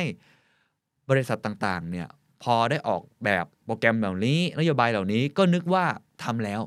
นี่ไงฉันทำแล้วเรื่อง well-being เรื่อง wellness แมคเคนซี่บอกว่าทำให้เราอาจจะมองข้ามบทบาทอันสำคัญขององค์กรครับ ในการแก้ไขปัญหา burn out อาการหมดไฟและสนับสนุนสุขภาพจิต และความเป็นสุขของพนักงาน คือไม่ได้แก้ไขที่ต้นเหตุ คิดว่าทำแล้ว แต่จริง ๆ แล้วอาจจะยังไม่ทำก็ได้ งานวิจัยยังพบอีกนะครับว่าอะไรครับคือสิ่งที่ทำให้พนักงานรู้สึกว่าบั่นทอนสุขภาพจิตมากที่สุด มักจะมีคำพูดลักษณะแบบนี้ เวลาเขาไปสำรวจพนักงานเนาะความรู้สึกการถูกเรียกใช้งานเสมอ อันนี้มีคนพูดเยอะนะ always being on call ก็คือพอเรา work from home ทำงานแบบ remote work ปกติทำงาน 8 โมง อาจจะเลิก 6 โมงเย็น ตอนนี้ 2 ทุ่มก็ยังคอหากันอยู่ เสาร์อาทิตย์บางครั้งมีเหตุการณ์ด่วนก็ลังเรียกหาใช้กันอยู่อะไรแบบนี้นะครับ ซึ่งเขาก็เลยรู้สึกว่าฉันอยู่บ้านก็จริง แต่ก็โดนเรียกใช้ได้ตลอดเวลา การปฏิบัติดูแลที่ไม่ยุติธรรมนะครับเป็น unfair treatment งานที่หนักจนเกินไปครับไม่สมเหตุสมผล ขาดอิสระและอำนาจในการตัดสินใจ ขาดแรงสนับสนุนทางสังคม ดังนั้นครับเราจะเห็นได้ว่าปัญหาเหล่านี้ไม่อาจจะแก้ไขได้ด้วยโปรแกรมโยคะไม่ใช่แก้ไขด้วยโปรแกรมสุขภาพอะไรต่างๆ ที่เราพยายามหามให้กับเขา งานวิจัยกว่า 10 ปีนะครับที่ผ่านมาชี้เห็นครับว่าการพยายามแก้ปัญหาที่มุ่งเน้นไปที่ระดับรายบุคคลเพียงอย่างเดียว ในแง่ของผลกระทบแบบยั่งยืนต่อพนักงานนั้น เทียบกันไม่ติดเลยครับ กับการแก้ปัญหาแบบองค์รวมหรือ systematic solution ซึ่งนั่นรวมถึงการใช้มาตรการช่วยเหลือในระดับองค์กรด้วยอันนั้นวิธีการแก้ไขปัญหาแบบ individual มันมันก็ดีนะครับ เพียงแต่ว่ามันอาจจะไม่ใช่ที่การแก้ปัญหาแบบต้นเหตุนะครับ แล้วเขาก็บอกว่าไอ้ที่เราพูดกันเนี่ย the great resignation การลาออกอะไรต่างๆเนี่ยต้องบอกว่า burn out มีส่วนอย่างยิ่งนะครับ มีผลทำให้มันลุกลามไปสู่ปัญหาระดับองค์กรว่าไอสิ่งที่มันเกิดการลาออกต่างๆเนี่ยมันก็เกิดผลกระทบมากมายนะครับเบเกซี่ได้ทำแบบสำรวจเพื่อสอบถามพนักงาน 15,000 คนนะครับเพื่อสอบถามผู้มีอำนาจในการตัดสินใจจากแผนก HR กว่า 1,000 คนด้วย รวมทั้งรวมกันทั้งโลกประมาณ 15 ประเทศนะครับปัจจัยต่างๆ ในด้านองค์กรที่เราประเมินเขาประเมินด้วยกัน 8 ด้านด้วยกัน เพื่อจะได้ดูว่าไอ้คำว่า burnout เนี่ยมันมาจากสาเหตุอะไรบ้างนะครับ 1. พฤติกรรม toxic ในที่ทำงานอาอาการแบบการเมืองที่เกิดขึ้นการพูดจา negative อะไรต่างๆ 2. ครับงานนั้นมันเป็นงานที่ยั่งยืนหรือเปล่า 3. ความรู้สึกเป็นส่วนหนึ่งและมีส่วนร่วม inclusivity และ belonging นะครับคำนี้ต้องบอกว่าเป็นคำใหญ่มากนะ 4. ครับสภาพแวดล้อมที่เอื้อต่อการเติบโตทำให้เขาเนี่ยมีแคเรียพาดมากขึ้น 5. ครับอิสระจากการถูกตราหน้าโอ้ข้อนี้กลายเป็นอีกเรื่องหนึ่งที่แมคเคนซี่ยกขึ้นมาเลยนะครับ ว่าบางทีการถูกสติ๊กมาใส่บางทีการถูกเซเรียลไทป์ใส่บูลลี่อะไรต่างๆเนี่ยก็เป็นเรื่องที่ใหญ่เหมือนกันนะในยุคปัจจุบันนะครับ 6. ครับความผูกพันกับองค์กร 7. ความรับผิดชอบของผู้นำ leadership accountability 8. การเข้าถึงทรัพยากร เอาปัจจัยเหล่านี้ครับ 8 ข้อที่ผมพูด มาวิเคราะห์เปรียบเทียบกับผลลัพธ์ที่เกี่ยวข้องกับงาน เช่น ความคิดที่อยากจะลาออก การมีส่วนร่วมกับงาน ความพึงพอใจในตัวงาน และการสนับสนุนในองค์กร ทั้งหมดนี้เอามาวิเคราะห์แบบวิทยาศาสตร์ แล้วเราก็จะได้เริ่มเห็นภาพนะครับ ผลสำรวจออกมาดังนี้ครับ อันที่ 1 ชอบมาก เขาบอกว่าทัศนคติระหว่างนายจ้างกับพนักงาน ไม่เหมือนกันเลยครับ คือยังไงฮะ มีช่องว่างห่างกันโดยเฉลี่ยอยู่ที่ 22% ให้ทายครับว่าใครคิดว่าตัวเองทำได้ดีกว่า ก็ไม่แปลกนะฮะ ต้องบอกว่านายจ้างครับ ประเมินให้คะแนนเรื่องปัจจัยที่เกี่ยวข้องกับการทำงานที่เชื่อมโยงกับสุขภาพจิตและความเป็นอยู่ที่ดี สูงกว่าพนักงานอยู่เสมอนะครับ โดยเฉลี่ยแล้วครับมีพนักงานที่ทำแบบสำรวจถึง1ใน 4 รายงานว่า เคยประสบอาการหมดไฟ เราพบนะครับว่าอัตราที่สูงเช่นนี้เกิดขึ้นในหลายประเทศทั่วโลก ในกลุ่มประชากรที่หลากหลาย แล้วก็ยังเป็นปัญหาที่สอดคล้องกับกระแสโลกของปัจจุบันด้วยนะครับ ตัวเลขถ้าเราดูในตารางกรามกราฟเนี่ยนะครับ เห็นเลยว่า ท่าที่ผมดูนะในประมาณ 15 ประเทศที่เขาทำการสำรวจเนี่ยอินเดียครับเบิร์นเอาท์เป็นเปอร์เซ็นต์เยอะที่สุดครับ ประมาณ 38%รองลงมาคืออียิปต์ครับประมาณ 36%ญี่ปุ่น 31%สหรัฐอเมริกา 28%สหรัฐอาณาจักร 27%ออสเตรเลีย 28%ก็เท่ากับสหรัฐอเมริกานะครับนอกนั้นก็ลดหลั่นกันไปนะครับ เข้าใจว่าคงอาจจะไม่ได้มีประเทศไทยเนาะก็เลยยังไม่เห็นสักเท่าไหร่นะครับแต่ถ้าเกิดเป็นอาการเกี่ยวกับเครียดนะครับค่อนข้างที่จะ ใกล้เคียงกับเมื่อกี้มากๆเลย อียิปต์ขึ้นมาเป็นอันดับที่1นะครับเรื่องของเครียด อินเดียเนี่ยลงมาเป็นอันดับที่3นะครับแสดงว่าอินเดียนี่ทำงานค่อนข้างเครียดนะครับอะเพราะฉะนั้นหัวข้อต่อมาครับเป็นหัวข้อที่เหมือนนักสืบเลยครับสืบไปดูครับว่าไออาการเบิร์นเอาแล้วก็ลุกลามไปสู่การลาออกหรือว่าผลงานที่แย่ลงมาจากสาเหตุอะไร ผลสำรวจออกมาเห็นอย่างนี้ครับว่า พนักงานหนึ่งในสี่รายงานว่า พวกเขามีประสบการณ์เจอกับพฤติกรรมที่เรียกว่าเป็นพิษในองค์กรครับ ก็คือเรื่องของ toxic ปัญหา toxic workplace เป็นผลกระทบต่อการ burnout และนำสู่การลาออกสูงที่สุดครับ แบบสำรวจพบนะครับว่า พนักงานครับที่รายงานว่าประสบกับพฤติกรรมที่เป็นพิษก็คือ toxic ในระดับสูง มีโอกาสสูงกว่า 8 เท่า ที่จะเกิดอาการหมดไฟ 8 เท่านะครับ ถ้าเกิดมีเรื่องของ toxic เกิดขึ้น ยิ่งไปกว่านั้นครับ ผู้ที่รายงานครับว่าเคยมีอาการหมดไฟ มีโอกาสสูงกว่า6เท่าครับที่จะรายงานว่าพวกเขามีความตั้งใจที่อยากออกจากงานในอีก 3 เดือน หรือ 6 เดือนข้างหน้า อันนี้หมายถึงว่าเคยนะตอนนี้อาจจะไม่มี แต่ว่าก่อนอันนี้อาจจะเคยเนี่ยเกี่ยวข้องมาก ๆ กับการลาออกนะครับเวลาหมดไฟอะไรแบบนี้นะครับเพราะฉะนั้นแล้ว McKinsey ทำการสำรวจต่อครับพอค้นพบนะครับว่า toxic toxic เป็นปัญหาใหญ่ที่สุดที่นำไปสู่เรื่องของการ burnout ไม่แน่ใจว่าคุณผู้ชมหรือคุณผู้ฟังทุกท่านเห็นด้วยไหมครับว่าในองค์กรเนี่ยส่วนใหญ่เป็นเรื่องอะไร ตอนแรกผมก็เข้าใจนะ ว่าเป็นเรื่อง workload คือทำงานหนักเกินไป แต่ความเป็นจริงไม่ใช่ครับ เป็นเรื่อง toxic ซึ่งผมเชื่อว่าคงเกิดได้หลายปัจจัยมาก เพื่อนร่วมงานก็ด้วยนะครับสภาพแวดล้อมก็ด้วย หัวหน้าก็เกี่ยวข้องด้วย แต่ว่ารวมๆก็คือ toxic อะทั้งหมดที่เกิดขึ้นน่ะเป็นปัญหาใหญ่นำไปสู่การ burnout ถามว่าแล้วตัวนายจ้างทำยังไง McKinsey พบนะครับว่านายจ้างก็จับอบรมครับ อบรมเรื่องอะไรรู้ไหมครับ ให้พนักงานนั้นมีทักษะความยืดหยุ่นครับหรือ resilient มากขึ้น เฮ้ย ก็ในเมื่อคุณไม่สามารถที่จะรับมือกับสถานการณ์ที่เกิดขึ้นได้ ถ้างั้นถ้าเกิดเราสอนทักษะในการรับมือ ก็คิดตรงไปตรงมานะ เรื่องของ resilient ซึ่งกลายเป็นทักษะสำคัญมากๆผมก็พูดเรื่องนี้บ่อย แล้วผมก็เชื่อว่ามีองค์กรหลายองค์กรเนี่ยพยายามที่จะทำเรื่องนี้ให้พนักงานมี resilient เพิ่มมากขึ้น สอนเข้าไปสิอบรมเข้าไปสิคิดว่าช่วยหรือเปล่า ผลสำรวจออกมาแบบนี้ครับบอกว่า แม้ทักษะการปรับตัวช่วยลดผลกระทบจากพฤติกรรมในที่ทำงานที่เป็นพิษได้ คือช่วยลดได้ แต่มันไม่เพียงพอต่อการแก้ปัญหาสิ่งแวดล้อมแย่ๆ การที่นายจ้างมองว่าการพัฒนาทักษะการปรับตัวและความยืดหยุ่นกับพนักงาน เป็นวิธีในการแก้ปัญหาอย่างเพียงพอ ต่อปัญหาหมดไฟและพฤติกรรมที่เป็นพิษต้องบอกเลยว่า ไม่ถูกต้องครับ ไม่เกี่ยวครับ ไม่ใช่เลย นอกจากนั้นยังพบว่าแม้ว่าพนักงานที่ปรับตัวเก่งกว่าคือมีเรสซิเลียแล้วจะสามารถทำงานในสภาพแวดล้อมที่แย่กว่าได้ แต่มันก็มีแนวโน้มเพียงเล็กน้อยเท่านั้นครับ ที่พวกเขาจะอดทนทำงานต่อไปเรื่อยๆ ก็คือไม่เกี่ยวครับทุกท่าน แม้ว่าจะมีเรสซิเลียนมากขึ้น ยืดหยุ่นมากขึ้น ทนในการทำงานในที่ที่มี toxic ได้ แต่มันก็ไม่เกี่ยวครับ มีแนวโน้มเพียงเล็กน้อยเท่านั้นที่จะทนทนต่อไปต่อไปจากการสำรวจเรายังพบอีกครับว่าพนักงานที่มีทักษะในการปรับตัวสูงมีโอกาสที่จะรายงานว่าตนมีความรู้สึกว่าอยากจะลาออก สูงกว่าคนที่มีทักษะในการปรับตัวต่ำถึง 60%หากพวกเขารู้สึกว่าที่ทำงานมีพฤติกรรมที่เป็นพิษสูง อ้าวเขาแสดงว่าคนที่มี resilient เยอะๆ ซึ่งอดทนได้ดีกว่า อันนี้แน่นอนหนึ่งนะนะกลับมีพฤติกรรม มีแรงจูงใจ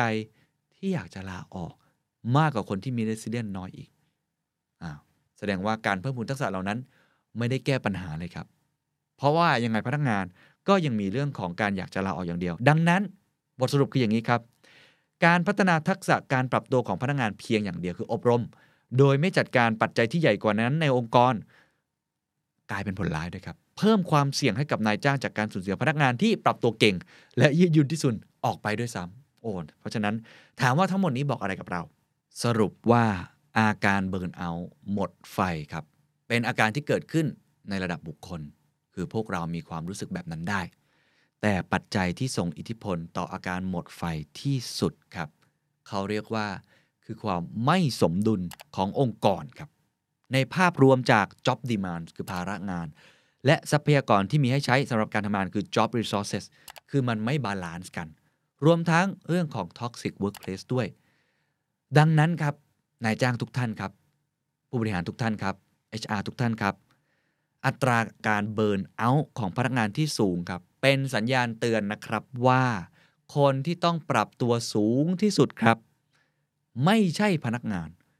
แต่คือองค์กร ย้ำอีกครั้งแมคเคนซี่บอกว่า การเบิร์นเอาท์เป็นเรื่องบุคคล แต่ว่าผลสำรวจชี้ชัดแล้วว่า จริง ๆ แล้วสาเหตุเป็นเรื่องขององค์กร เพราะฉะนั้นวิธีการแก้อาการเบิร์นเอาท์ไม่ใช่ปล่อยให้เป็นเรื่องของพนักงานในการจัดการตัวเอง อาจจะต้องเป็นตัวองค์กร ที่ต้องช่วยกันแก้ไขปัญหาตรงนี้ด้วย การปรับใช้วิธีแก้ปัญหาเชิงโครงสร้างและระบบครับ หมายถึงการจัดการทั้งปัญหาพฤติกรรมในที่ทำงานที่เป็นพิษ และปรับเปลี่ยนรูปแบบการทำงานให้ครอบคลุม ยั่งยืน สนับสนุนการเรียนรู้และการเติบโตของพนักงานรายบุคคลมากยิ่งขึ้น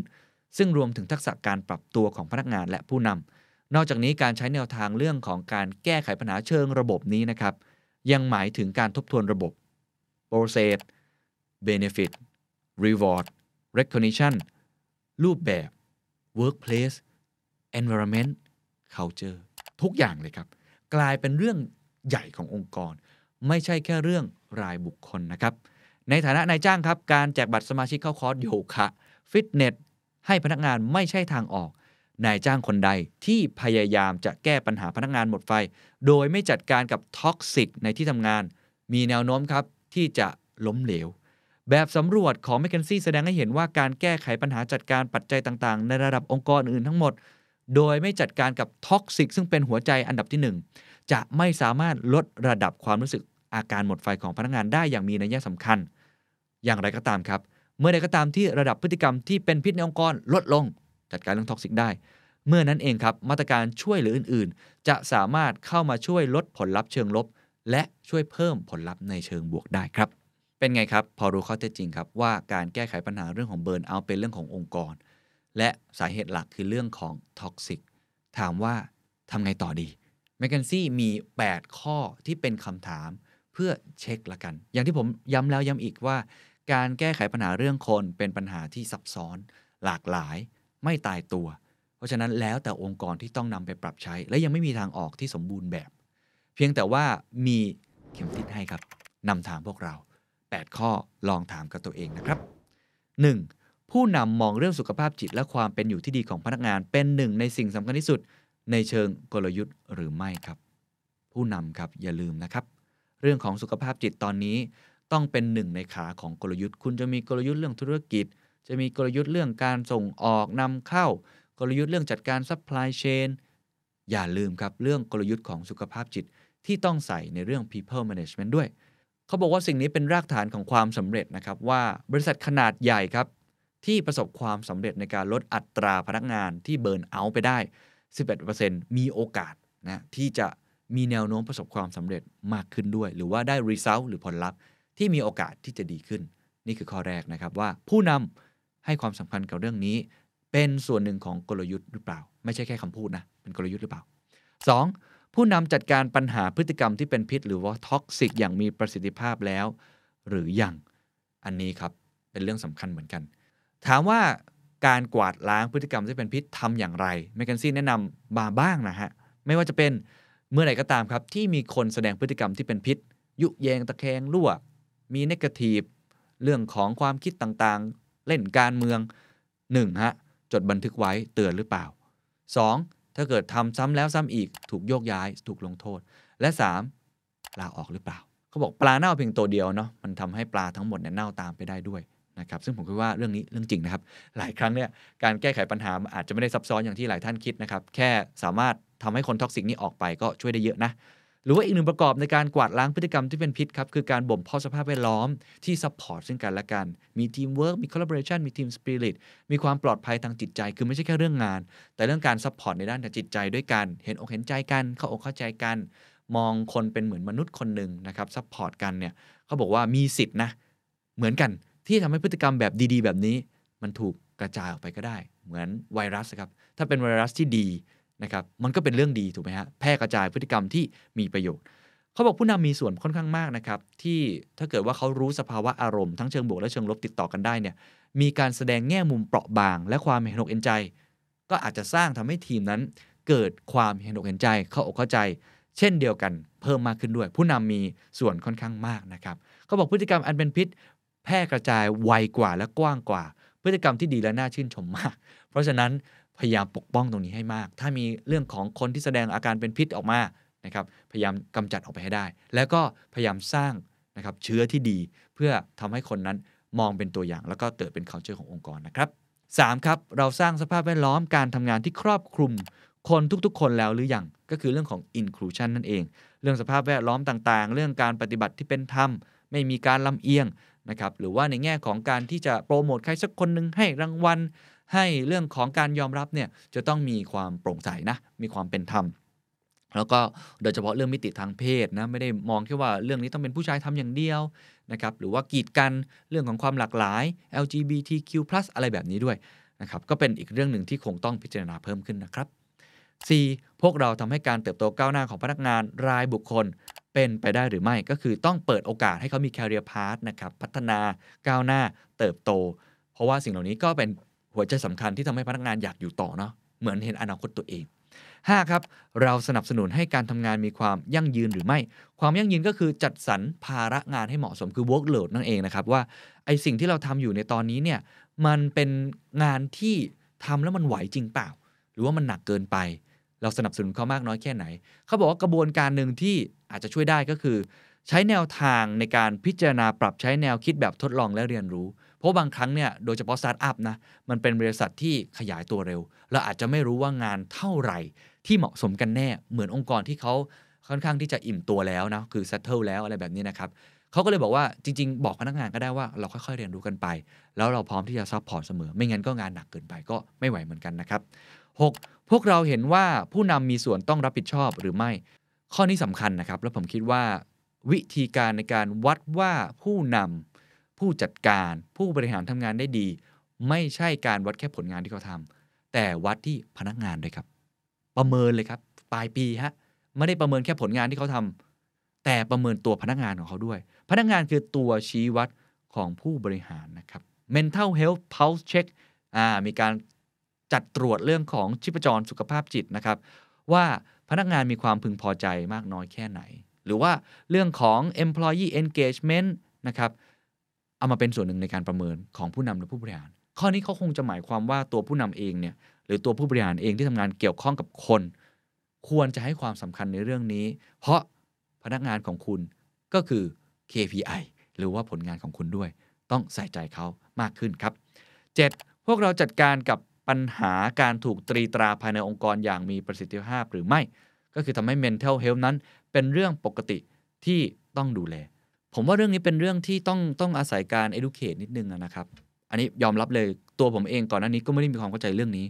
เรื่องของสุขภาพจิตครับ บางคนเป็นโรคซึมเศร้าเนาะบางคนอาจจะเป็นไบโพล่าหรือว่าเขามีปัญหาในเรื่องนี้ค่อนข้างมาก แล้วมันอาจจะกระทบกับเรื่องงานเนี่ยหลายครั้งผู้บริหารที่ต้องบอกว่าเขาเป็นคนที่มีความพร้อมเยอะมากนะเขาก็จะมองว่าคนเหล่านี้บกพร่อง คือมองว่าปัญหาเรื่องสุขภาพจิต เป็นปัญหาที่ค่อนข้างจะพิเศษ คือแปลกอะ่ะเฮ้ย ทำไมอยู่เป็นอยู่เป็นได้ยังไงเนี่ยไปจัดการตัวเองมาสิแล้วก็อาจจะมีคำพูดที่ตีตรานะครับหรือว่าดูถูกหรือว่าบูลลี่ว่าคุณเป็นปัญหาสุขภาพจิต เรื่องนี้ต้องเลิกได้แล้วนะครับ เรื่องของสุขภาพจิตบางครั้ง มันเป็นปัญหาเรื่องของสุขภาพจริง ๆ นั่นแหละ แล้วเราก็ต้องมองว่าทุกคนมีโอกาสเกิดขึ้นได้ เขาไม่ได้อยากเป็น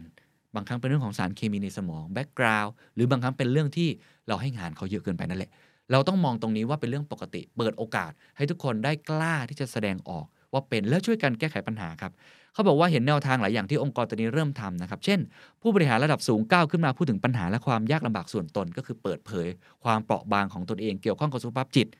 ด้วยภาษาที่ไม่เป็นการติเตียน เขาบอกการที่บางครั้งผู้นำแสดงเรื่องของความเปราะบาง อ่อนแอบ้าง ก็จะทำให้คนรู้สึกว่าเฮ้ย ผู้นำก็อ่อนแอได้ แสดงว่าเราเองเนี่ยจริงๆเราก็อ่อนแอบ้างก็ได้ มันจะทำให้เกิด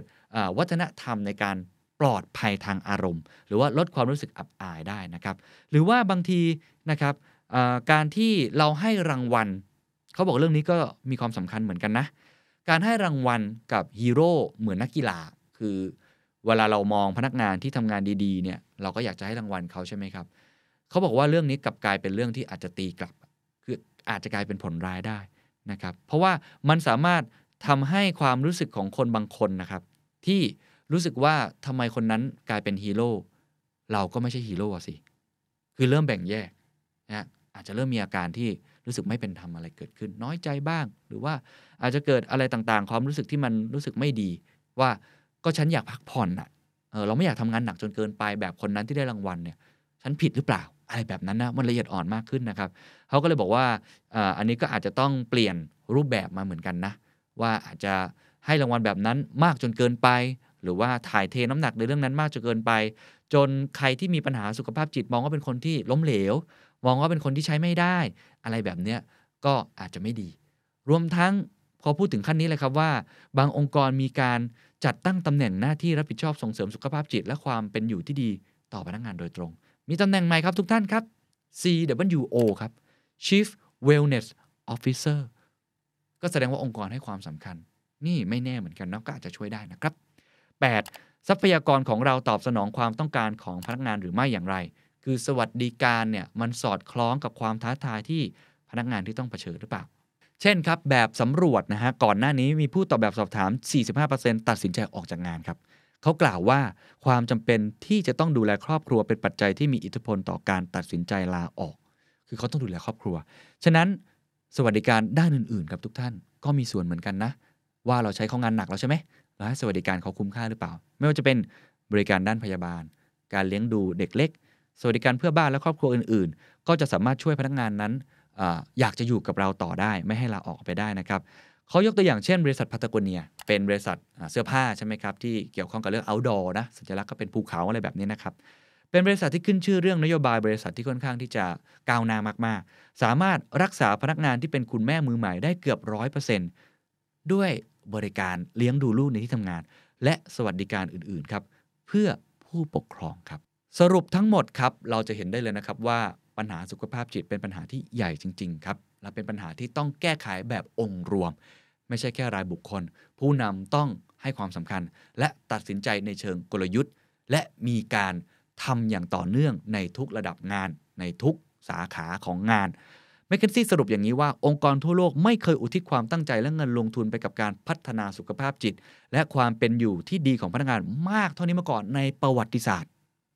เวลานี้ชั่วโมงนี้ครับ จึงถือเป็น moment ที่สำคัญอย่างยิ่งครับ ที่เราต้องกลับมาทบทวนความคิดของเราเองครับ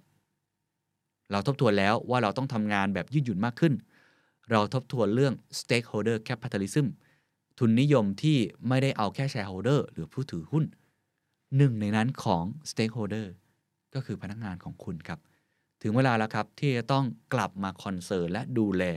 สุขภาพจิต wellness well-being ของพนักงานของคุณ ให้ดีที่สุด เพราะเขาคือคนที่มีค่าที่สุดสำหรับคุณ สวัสดีครับ What's your secret? พนักงานกว่าครึ่งนะครับ ที่ตั้งใจ ออกจากงานในช่วงที่วิกฤตโรคระบาดเกิดขึ้น จะไม่ย้อนกลับมาอีกครั้งด้วยตัวเอง นายจ้างต้องเป็นคนออกไปหาเอง สิ่งที่ควรจะทำครับ ฉีกตำรากติกาไม่เหมือนเดิมแล้วนะครับ ไม่ใช่แค่เรื่องเงินอย่างเดียวเมกันซี่พยายามตอบคำถาม 3-4คำถามนี้หลักๆนะครับ 1. ครับทำไมพนักงานจึงลาออก 2. ทำไมพนักงานจึงกลับมา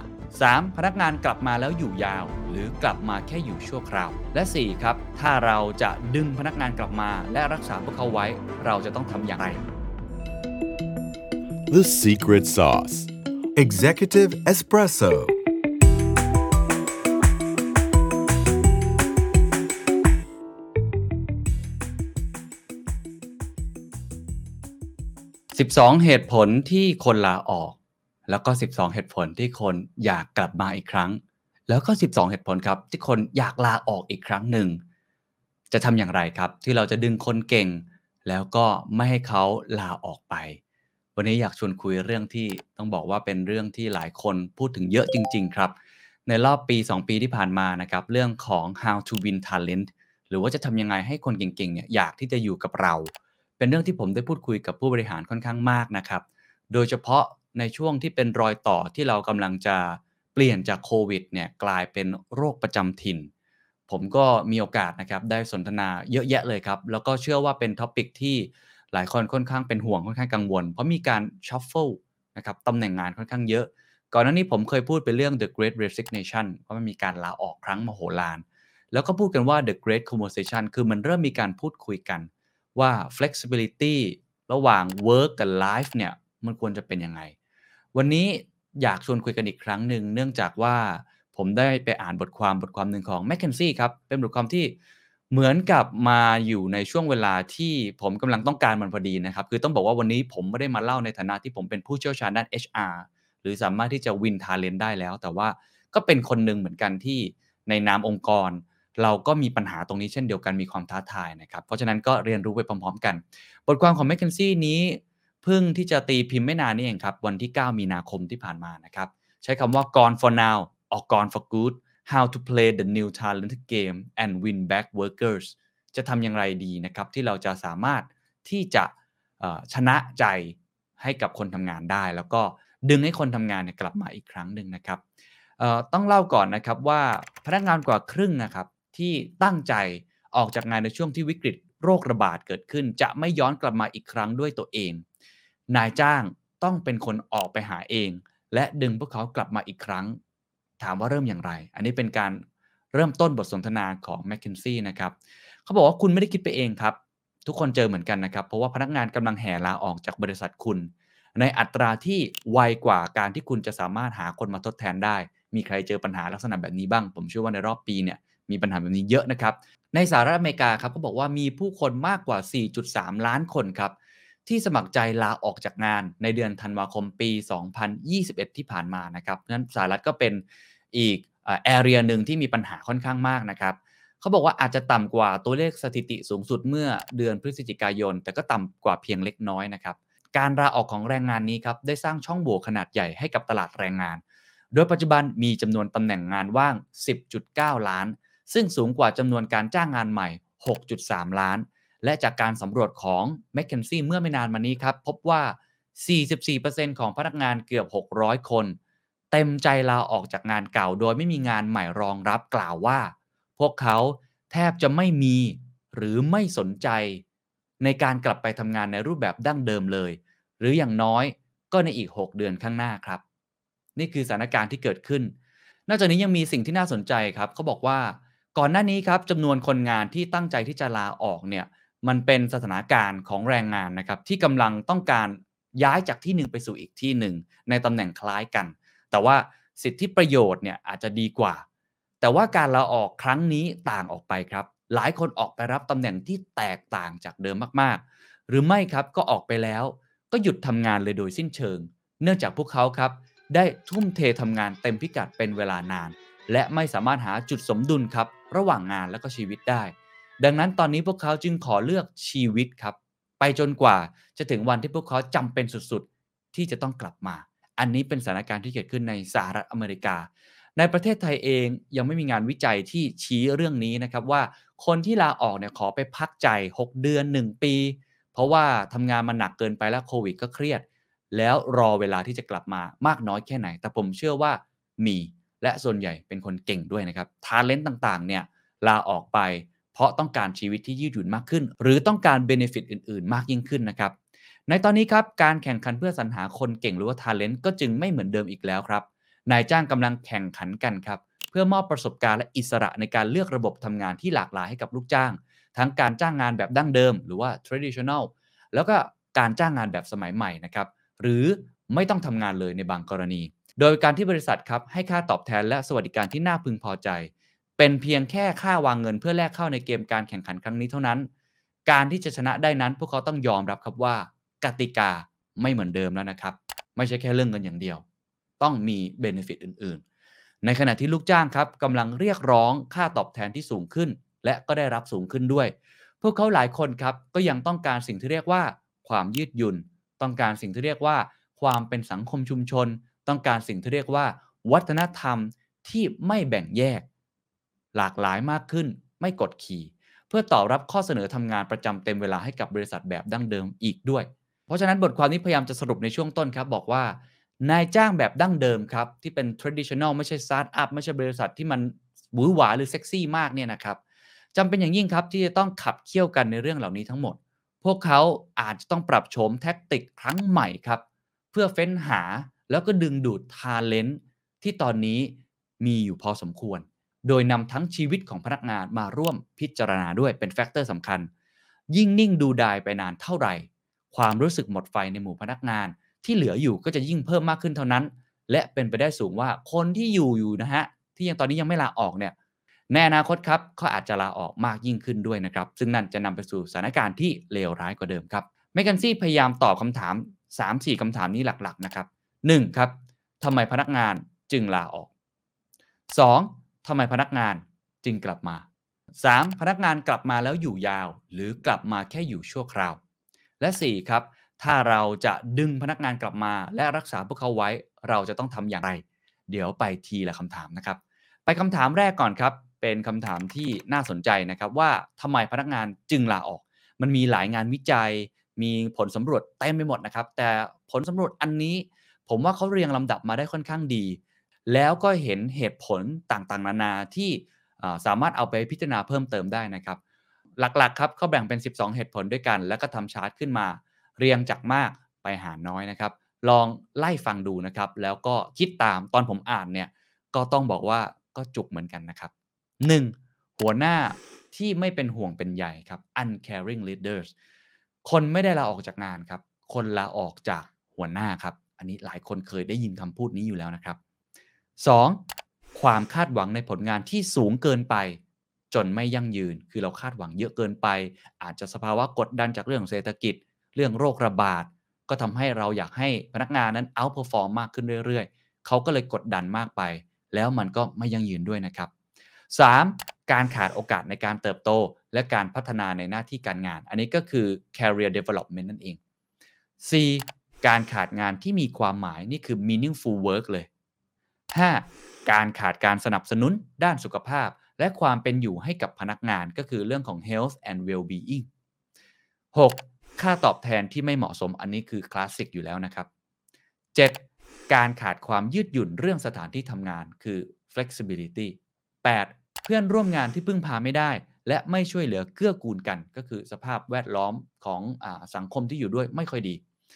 9. สภาพแวดล้อมสถานที่ทำงานที่ไม่ปลอดภัยอันนี้เป็นในแง่ของ physical workplace ด้วย 10. ชุมชนที่แบ่งแยกปิดกั้น และไม่รู้สึกเป็นหนึ่งเดียว คือรู้สึกไม่เป็น inclusive นะครับ 11. การเข้าถึงทรัพยากรได้น้อยเกินไป บริษัทเราอาจจะเล็กเกินไป หรืออาจจะปิดกั้นบางสิ่งบางอย่างทำให้พนักงานเนี่ยไม่สามารถเข้าถึงทรัพยากรที่จำเป็นต่อการทำงาน 12. การขาดความสะดวก และมีความจำเป็นที่ต้องเดินทางโดยไม่สมเหตุสมผลก็คือมันไกลเกินไป รือว่าอาจจะเดินทางลำบากเกินไปเมื่อเทียบกับระยะทางต่างๆ 12 ข้อนี้ครับ ก็ลองฟังแล้วก็คิดตามนะครับว่าแต่ละท่านเนี่ยถ้าทุกท่านเป็นผู้บริหารองค์กรเนี่ยอันไหนที่คิดว่าสีแดงครับก็คือเป็นที่เราต้องแก้ไขโดยด่วน ส่วนถ้าเป็นพนักงานครับไม่แน่ใจทุกท่านคิดเห็นยังไง เห็นด้วยไหมครับกับ 12 เหตุผลนี้นะครับ โดยเฉพาะกับประมาณ 3-4 เหตุผลแรกๆหัวหน้าไม่เป็นหัวงเป็นใย 2. ความคาดหวังในผลงานสูงจนไม่ยั่งยืน 3. การขาดโอกาสในการเติบโต และการพัฒนาหน้าที่ในการงาน 4. การขาดงานที่มีความหมาย และ 5. การขาดการสนับสนุนด้านสุขภาพ และความเป็นอยู่ให้กับพนักงาน นี่คือ 12 เหตุผลหลักๆนะครับแมคเคนซี่เขาเอา 12 เหตุผลนี้มารวบรวมกันนะครับและทำให้เราเนี่ยได้เห็นภาพในอีกมุมหนึ่งใน 3 เหตุผลจาก 12 เหตุผลนี้ 1. เพราะพวกเขาทำได้ 2. เพราะพวกเขาไม่พอใจ 3. เพราะพวกเขาเหนื่อยล้า พวกเขาทำได้คืออะไรครับ เขาบอกว่าการลาออกจากงานก่อนหน้านี้เป็นเรื่องใหญ่นะครับ เป็นเรื่องที่น่าวิตกกังวลมากๆ แต่ในปัจจุบันไม่เป็นเช่นนั้นแล้วครับ ต้นทุนของการเปลี่ยนงานมันลดลงอย่างมีนัยสำคัญ ประวัติการทำงานที่ไม่ต่อเนื่องกัน มันไม่ได้อยู่ในเรซูเม่ แล้วก็คนก็ไม่ได้มองว่าคนคนนี้เป็นคนไม่สู้งานอีกต่อไป แล้วก็เรื่องของการทำงานทางไกลเป็นที่ยอมรับมากขึ้นทำให้พนักงานในหลาย ๆ อุตสาหกรรมก็มั่นใจนะครับ ว่าพวกเขาเนี่ยจะสามารถหางานจากที่ไหนก็ได้ เมื่อเขาพร้อม แล้วก็การเข้าถึงข้อมูลการหางานเนี่ยมันง่ายขึ้นกว่าอย่างที่ไม่เคยเป็นมาก่อน ผ่านการบอกเล่าปากต่อปาก ผ่านเว็บไซต์โซเชียลมีเดียดังนั้นครับ พวกเขาเลยไม่จำเป็นต้องหวังพึ่งทรัพยากรของส่วนจัดหางานแบบเดิมอีกต่อไป เขาเห็นแล้วว่าเอ้ยฉันก็ไม่ต้องง้อใครนี่ มันสามารถมีวิธีการในการเข้าถึงแหล่งงานต่างๆ ได้ง่ายกว่าเดิม 2. ครับ เพราะพวกเขาไม่พอใจแล้วคนที่สมัครใจลาออกเล่าว่า ประสบการณ์ทำงานกับหัวหน้าที่ไม่เป็นห่วงเป็นใย ความคาดหวังในผลงานที่สูงมาก จนไม่สามารถทำงานแบบยั่งยืนได้ รวมถึงการขาดความก้าวหน้าทางอาชีพการงาน เป็นสาเหตุใหญ่ที่สุด ในการตัดสินใจลาออกอย่างที่ผมเล่าวไปแล้วใน 12 เหตุผลนั้นนะครับพนักงานครับเห็นถึงการที่บริษัทสั่งพักงาน หรือเลิกจ้างเพื่อนร่วมงานของเขาในช่วงที่ธุรกิจชะลอตัวทำให้คนที่เหลือครับรู้สึกขุ่นเคืองที่ต้องรับภาระที่หนักกว่าเดิม และต้องทุ่มเวลามากขึ้น เพื่อให้ธุรกิจอยู่รอดต่อไป ซึ่งหลายครั้งทำไปด้วยทรัพยากรที่น้อยกว่าเดิมด้วยก็หนักขึ้น และอย่างที่ 3 ครับ พวกเขารู้สึกว่าเขาเหนื่อยล้าครับ จากการทำวิจัยพบครับว่าสภาวะสุขภาพจิตตกต่ำหมดไฟ ความเครียด ความจำเป็นที่จะต้องดูแลครอบครัว และการสำนึกคิดได้ถึงจุดประสงค์ของตัวเองในช่วงโควิด ความหมายในงาน กับความหมายของชีวิต ต่างมีผลครับทำให้พนักงานหลายคนเลือกที่จะลาออก แม้จะไม่มีงานรองรับ ยกตัวอย่างครับเขาบอกว่ามีคู่สามีภรรยาคู่หนึ่งทำงานอย่างตึงเครียดเป็นเวลา 2 ปีทำให้พวกเขาพบว่าสามารถอยู่กินได้ด้วยเงินที่หาจากเพียงคนเดียวทำให้พวกเขามีเวลาอยู่กับลูกของพวกเขามากขึ้น ในหมู่คนที่ลาออกจากงานครับ ตัวเลขนี้เห็นได้ชัดเจนที่สุดครับ โดยเฉพาะในงานส่วนที่เกี่ยวข้องกับโควิดที่มีผลกระทบ ภาคผู้บริโภคและค้าปลีก สุขอนามัย ด้านการศึกษา ได้รับแรงกดดันมากที่สุดนะครับ เพราะฉะนั้นอันนี้เป็นเหตุผลครับ ที่พวกเขาลาออก เรามาดูอีกคำถามหนึ่งครับทำไมจึงกลับมาอะเราไม่เคยถามเรื่องนี้นะ ส่วนใหญ่เราถามแค่ว่าทำไมลาออกทำไมจึงกลับมา จาก 12 เหตุผลเมื่อสักครู่นี้ เหตุผลเดียวกัน แต่ลำดับความสำคัญอาจจะแตกต่างกัน ผมไล่อีกครั้งหนึ่ง 12 เหตุผล อันดับที่ 1 ครับ ที่ทำให้ผู้คนตอบรับการทำงานในปัจจุบัน และเป็นสาเหตุหลักที่ทำให้เขาตัดสินใจกลับมาทำงานอีกครั้ง ไม่ว่าจะอยู่ในบริษัทเดิม หรือบริษัทอื่นๆ 1. ครับให้ทายครับคืออะไร ใช่ครับ flexibility ครับ อันดับที่1เลยนะครับ ที่จะทำให้เขาพิจารณาว่าจะกลับมาคือความยืดหยุ่นเรื่องสถานที่ในการทำงาน 2. ค่าตอบแทนที่น่าพึงพอใจ 3. ความคาดหวังในผลงานที่เป็นไปได้จริง และยั่งยืน 4. โอกาสในการเติบโตและพัฒนาในสายอาชีพ 5. งานที่มีความหมายจะเห็นได้ว่า สิ่งที่แตกต่างจากเหตุผลที่ลาออกคือ 2 ข้อแรกเลยครับ workplace flexibility และ 2 ค่าตอบแทนที่น่าพึงพอใจ อันนี้อยู่ใน 2 อันดับแรกของการกลับมา ลองไล่ดูอันดับอื่นๆนะครับ 6 ครับเพื่อนร่วมงานที่พึ่งพาได้และช่วยเหลือเกื้อกูลกัน 7. การสนับสนุนด้านสุขภาพ และความเป็นอยู่ที่ดีกับพนักงาน 8. ผู้นำที่เอาใจใส่ 9. ความสะดวกและความจำเป็นในการเดินทางที่สมเหตุสมผล 10. สภาพแวดล้อมสถานที่ทำงานที่ปลอดภัย 11. ความเป็นชุมชนที่ไม่แบ่งแยกเปิดรับ และเป็นหนึ่งเดียว 12. การเข้าถึงทรัพยากรที่เหมาะสมเพียงพอ จะเห็นได้ว่าหัวหน้าเป็นสาเหตุที่ทำให้คนอยากลาออกมากสุด แต่ไม่ได้เป็นสาเหตุที่ทำให้คนอยากกลับมาทำงานมากที่สุดนะครับ ลดลงไปอยู่ถึงอันดับที่ 8 หลักๆ ความยืดหยุ่น ค่าตอบแทน และความคาดหวังในผลงานที่เป็นไปได้จริง และยั่งยืนครับ จะทำให้คนกลับมาคำถามที่3เขากลับมาทำงานแบบปกติ แบบอยู่ยาวๆเลย หรือว่าอยู่แค่ชั่วคราว เดี๋ยวก็กลับไปลาออกอีก จากการทำวิจัยครับพบว่า 25%ของพนักงานที่เลือกลาออกแล้ว กลับมาทำงานต่อทั้งตำแหน่งงานแบบดั้งเดิม หรือว่าตำแหน่งงานแบบใหม่ มีแนวโน้มอาจจะลาออกอีกครั้งหนึ่งใน 3-6 เดือนข้างหน้า โอ้โห หัวหน้าฟังแล้วปวดหัวเหมือนกันนะฮะ เพราะอะไรครับ เพราะพวกเขารู้ดีว่ามีโอกาสข้างหน้ามากมายรออยู่ครับ โดยเฉพาะอย่างยิ่งในช่วงที่ตลาดแรงงานกำลังย่ำแย่ พวกเขากล่าวว่า หากโอกาสในการพัฒนาหน้าที่การงาน ความยืดหยุ่น เรื่องสถานที่ทำงาน ความช่วยเหลือในด้านสุขภาพจิต และสุขภาพกาย และความต้องการด้านอื่นๆ ไม่เป็นไปตามที่เขาต้องการ พวกเขาก็จะออกไปหางานอื่นที่เงื่อนไขเหมาะสมกว่า คือมีช้อยส์มากขึ้นในการเลือกนะครับ ลองมาดูไหมครับว่า พนักงานครับที่กลับมาแล้ว 25%เนี่ยออกไปอีกครั้งหนึ่งเมื่อผ่านไป 3-6 เดือนเนี่ยอะไร เป็นสาเหตุที่ทำให้เขาลาออกอีกครั้งหนึ่งครับ ซึ่งแตกต่างจากเหตุผลแรกที่เขาลาออกไปด้วยนะครับ 1. ครับ การขาดการพัฒนาในหน้าที่การงานครับ แสดงว่าพนักงานที่กลับมาอีกครั้งคาดหวังแล้วครับว่า พวกเขาจะต้องมี career path ที่ชัดเจน มีการเจริญเติบโตของตัวเอง ถ้ามองไม่เห็นภายใน 3-6 เดือน เขาก็อาจจะตัดสินใจว่างั้นฉันไปที่อื่นดีกว่า นี่คือเหตุผลที่ 1 เหตุผลที่ 2 คล้าย ๆ กันเลยครับ กลับมาแล้วค่าตอบแทนก็ยังไม่น่าพึงพอใจอยู่ดี ก็จะออกอีกครั้ง 3. ครับ การขาดงานที่มีความหมายข้อนี้ค่อนข้างสำคัญในช่วงระยะหลังๆนะครับ 4. ครับการขาดความยืดหยุ่นด้านสถานที่ทำงานก็ flexibility ยังอยู่ในท็อปอยู่ และ 5. การเข้าถึงทรัพยากรที่ไม่มากพอ นี่คือ 5 เหตุผลที่เขาอุตส่าห์กลับมาแล้วยังออกไปอีกครั้งหนึ่งก็น่าสนใจนะครับ และส่วนสุดท้ายครับที่อยากจะพูดคุยกัน แล้วผมคิดว่าน่าจะเป็นโซลูชันที่ทำให้ใครหลายคน กลับไปพิจารณาแนวทางนโยบาย หรือว่าวิธีการในการดึงพนักงานกลับมา และรักษาเอาไว้ให้ได้ อันนี้ผมอ่านแล้วก็ขีดเส้นใต้ตัวโตๆหลายอันเหมือนกันนะครับ ลองไปดูกันครับเขาบอกว่าโดยทั่วไปแล้วครับ บริษัทนะครับต่างจะตอบสนองต่อการลาออกพนักงาน ด้วยการทำเหมือนเหมือนกันหมดครับก็คือใช้วิธีการปลายเหตุ เหมือนกับมีแผลแล้วก็แค่เอาผ้าพันแผลเอาไว้ เพื่อแก้ปัญหาการขาดแรงงาน เช่น ก็บอกว่ามีบริษัทค้าปลีกรายใหญ่ ๆ ครับ ยอมจ่ายค่าตอบแทนเป็นรายวัน แทนรายสัปดาห์หรือทุก 2 สัปดาห์ คือเปลี่ยนวิธีการจ่ายเงินจากราย 2 สัปดาห์หรือ 1 สัปดาห์ เป็นรายวันก็ได้เงินเร็วขึ้น เพื่อให้งานดูน่าดึงดูดมากขึ้น ส่วนบริษัทอื่นครับอาจจะยอมจ่ายเพิ่ม เพื่อให้พนักงานที่ดูเหมือนจะขาดแรงจูงใจแล้ว เพื่อที่จะทำให้เขาทำงานต่อ ถึงแม้จะส่งผลต่อ productivity เพราะเขาต้องการแรงงานตรงนั้นมากขึ้นเองก็ตามทีแต่บริษัทเหล่านี้ m c k เคนซี่บอกว่าคงทำแบบนี้ไปได้เรื่อยๆ ไม่นานครับ ถ้าจะสารสัมพันธ์ระหว่างพนักงานกลับขึ้นมาอีกครั้ง ต้องเน้นไปที่หลักการสำคัญสำคัญทั้งหมด 3 ข้อนี้ครับ 1. เขาบอกว่า pay to play ครับ pay คือจ่ายเงิน to play ครับ คือทำให้มันสนุกมากขึ้น revise compensation and benefits จ่ายเพื่อเล่น ใช้คำว่าจ่ายเพื่อเล่นเลยนะ ปรับปรุงนโยบายค่าตอบแทนและสวัสดิการต่างๆ ไม่ใช่แค่เพิ่มเงิน ลองดูเขาหมายความว่ายังไง ผู้นำธุรกิจต่างๆ ไม่สามารถเขียนเช็คให้พนักงานไปเรื่อยๆ แล้วหวังว่าจะสามารถรั้งพวกเขาไว้ตลอดได้ครับทว่านั่นก็เป็นสิ่งที่ผู้นำหลายคนกำลังทำกันอยู่ ยกตัวอย่างเช่น บริษัทบริการด้านการเงินแห่งหนึ่งครับเพิ่มเงินเดือนให้กับพนักงาน 15%ในช่วงวิกฤต เพื่อจะยื้อให้พนักงานอยู่ทำงานต่อ แต่แล้วก็เหมือนเดิมฮะพนักงานก็ลาออกเหมือนเดิมเลยครับ เพราะบริษัทครับไม่ได้คำนึงถึงปัญหาเวลาการทำงานที่ทรหด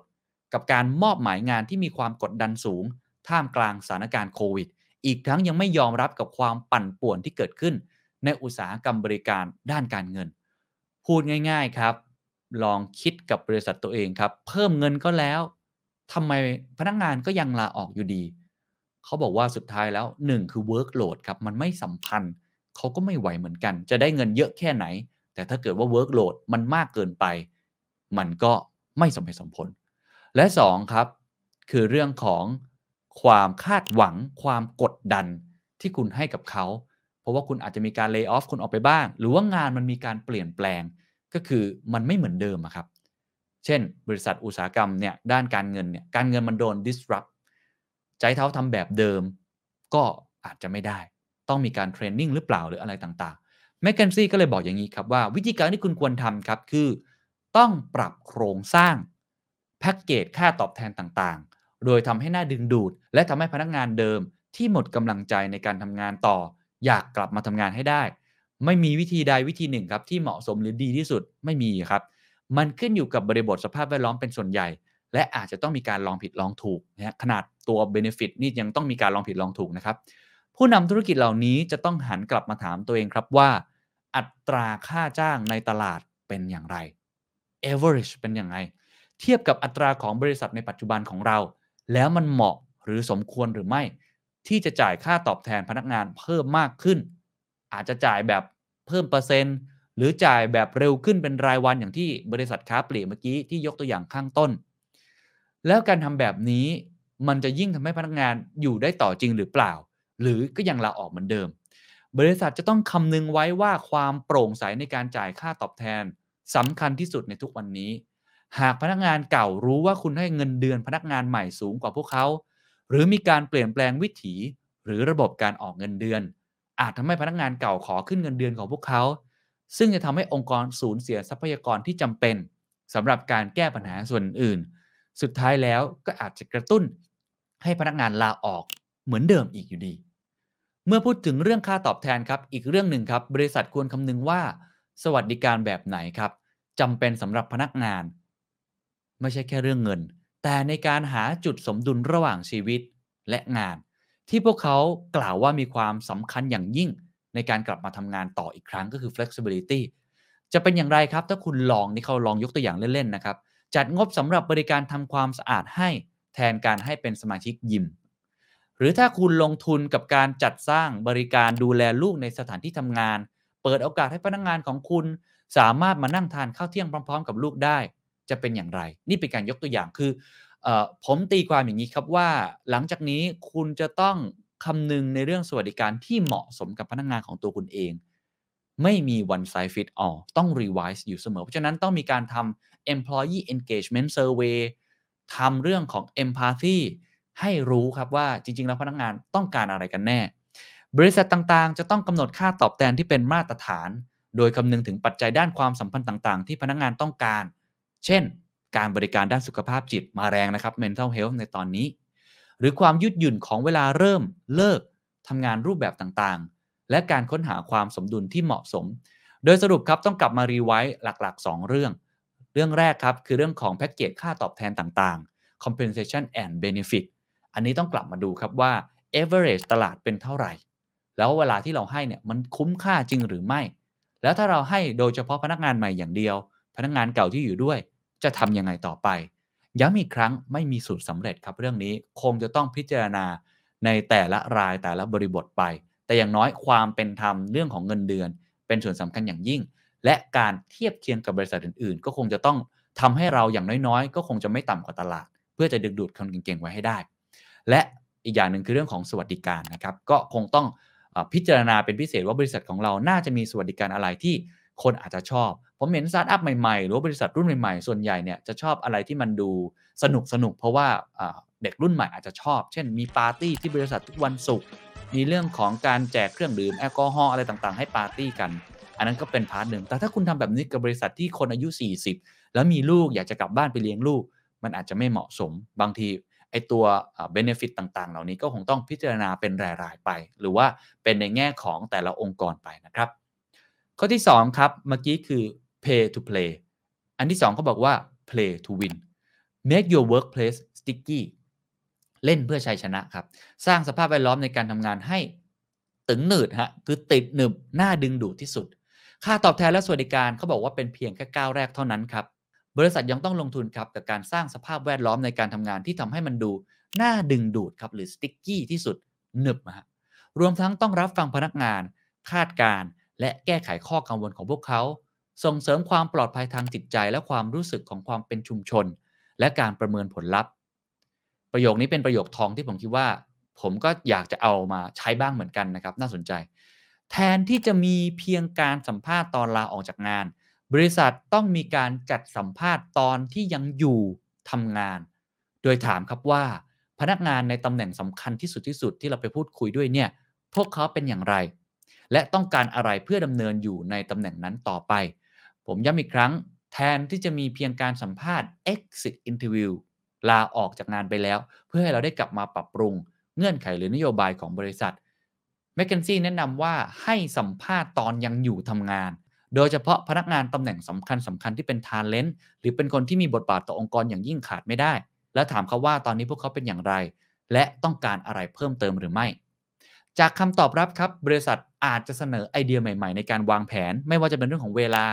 การจัดสรรพนักงาน และการจ้างงานในรูปแบบใหม่ ๆ เขายกตัวอย่างครับธุรกิจอื่น ๆ อาจจะอยากให้ผู้สมัครนะครับทดลองทำงานจริงเป็นระยะเวลาหนึ่งก่อนก็ได้ หรือไม่ก็สอบถามจากเพื่อนร่วมงานที่มีความสามารถ ในแผนกเหล่านั้นโดยตรงว่าแนะนำใครไหม มีใครน่าสนใจเป็นพิเศษ ผมเคยมีบริษัทไทยที่พูดลักษณะแบบนี้เหมือนกันว่า ใครที่สามารถจะรีเฟอร์พนักงานที่เก่งๆเข้ามาได้ และผ่านโปรได้เขาจะได้ส่วนแบ่งไปด้วย กี่เปอร์เซ็นต์ก็แบ่งกันไป ก็เป็นอีกวิธีการหนึ่ง ตลอดระยะเวลา 2 ปีที่ผ่านมาครับมีบางบริษัทครับได้ลองใช้กลยุทธ์ที่เกี่ยวข้องกับค่าตอบแทนเพื่อมัดใจพนักงานไว้ โดยการเสนอโบนัสครับแต่ไม่ใช่โบนัสเรื่องเงิน แต่เป็นโบนัสเพื่อความอยู่ดีมีสุขครับ เพิ่มวันหยุดให้สำหรับการพัฒนาวิชาชีพหรือพักครับสำหรับเรื่องของสุขภาพจิต บริษัทสวนสนุกและความบันเทิงแห่งหนึ่งครับ เสนอว่าจะจ่ายค่าเล่าเรียนทั้งหมดสำหรับพนักงานที่ต้องการการศึกษาในระดับที่สูงขึ้น คือมันมีโบนัสในมุมอื่นๆที่คุณคิดว่าน่าจะเป็นประโยชน์ต่อตัวเขา และเขาต้องการkeyword ครับการเลือกพิจารณาด้านค่าตอบแทน หรือปัจจัยด้านวัฒนธรรมคือมิติอื่นๆเนี่ยนะครับ เพียงอย่างเดียวไม่สามารถหยุดคลื่นการลาออกครั้งนี้ได้ ผู้นำธุรกิจจำเป็นต้องให้ความสำคัญทั้ง 2 ด้าน ไปพร้อมๆกันก็ต้อง rebalance นะครับกับ 2 ด้านนี้ จะทำยังไงให้บริษัทเรานั้น compensation ก็ยังดีอยู่ดึงดูดได้ เพราะว่าค่าตอบแทนก็ยังสำคัญอยู่จากเมื่อกี้ที่ดูผลสำรวจนะครับ ในขณะเดียวกันครับ ปัจจัยอื่น ๆ สถานที่ทำงานสภาพแวดล้อม ความยืดหยุ่นก็ยังต้องดีด้วย อันนี้ยากนะครับ จะทำยังไงให้มัน balance กัน ก็ต้องลองดูกันต่อไปครับ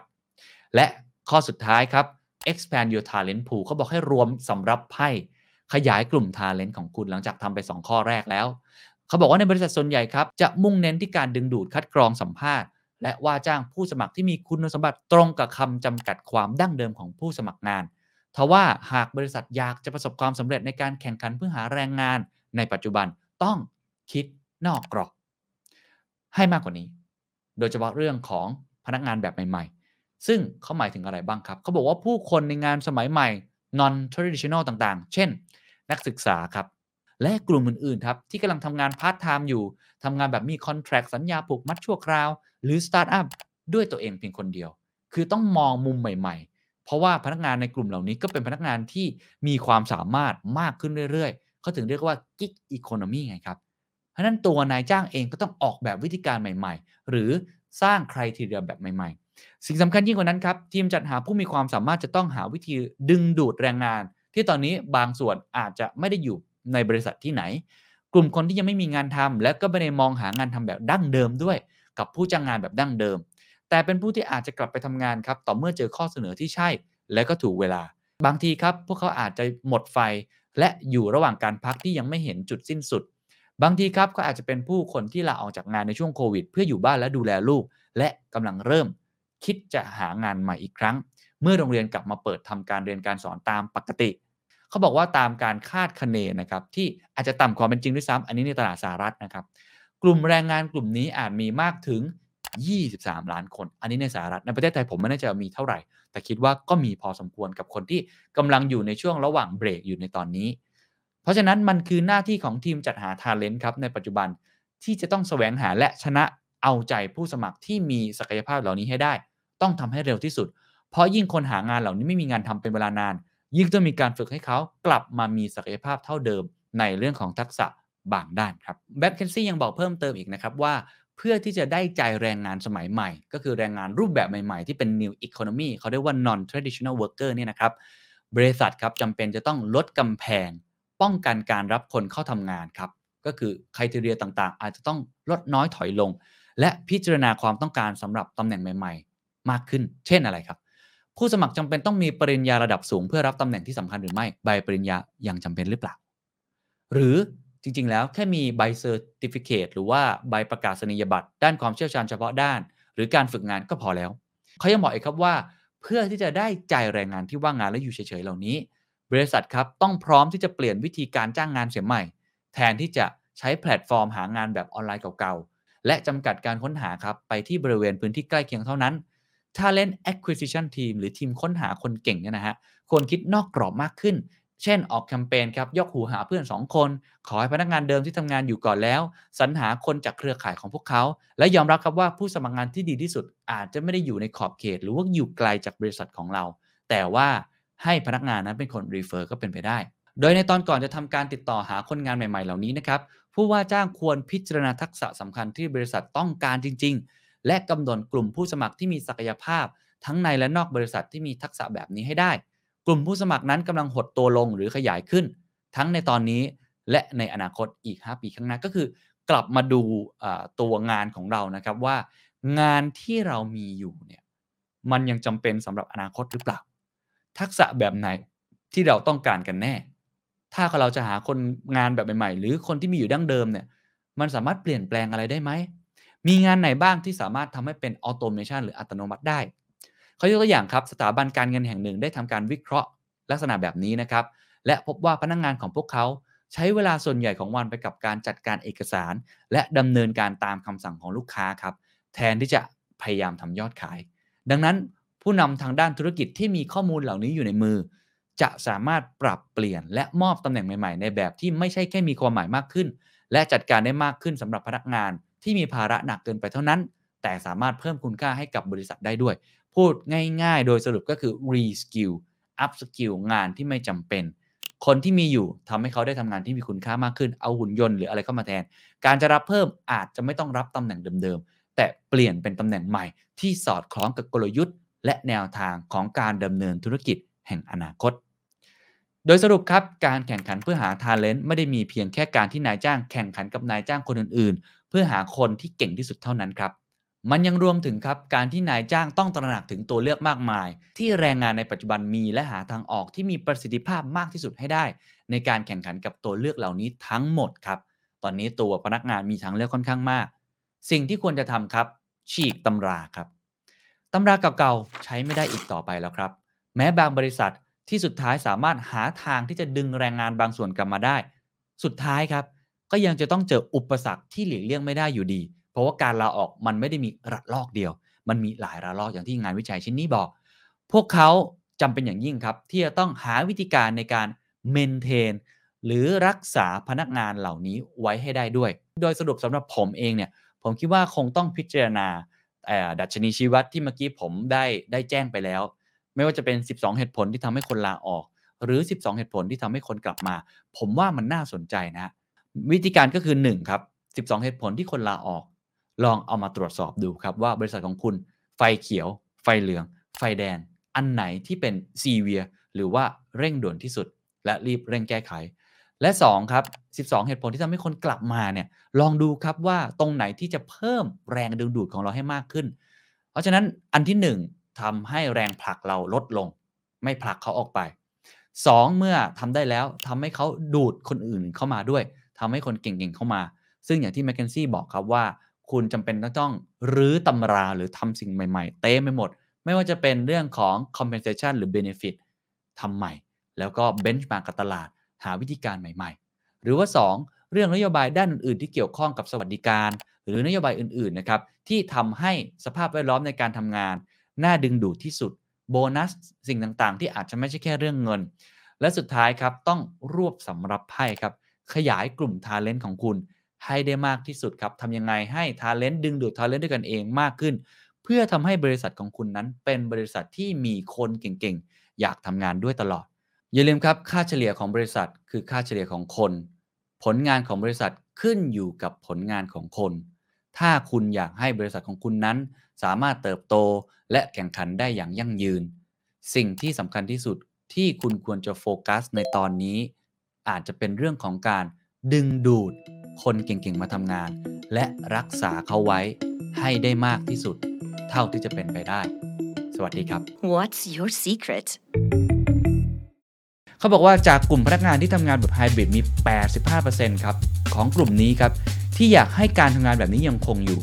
มีถึง 71%ครับที่จะหางานอื่นทันที ถ้าเกิดว่างานปัจจุบันไม่ได้เปิดโอกาสให้พวกเขาได้ทำงานแบบไฮบริดนะครับเขาก็เลยบอกว่าอย่าทำผิดพลาดนะครับว่าไอการทำงานไฮบริดมันมีรายละเอียดซับซ้อน คุณต้องมีกลยุทธ์ครับที่จะออกแบบให้การทำงานแบบไฮบริดนั้นมีประสิทธิภาพ Executive Espresso.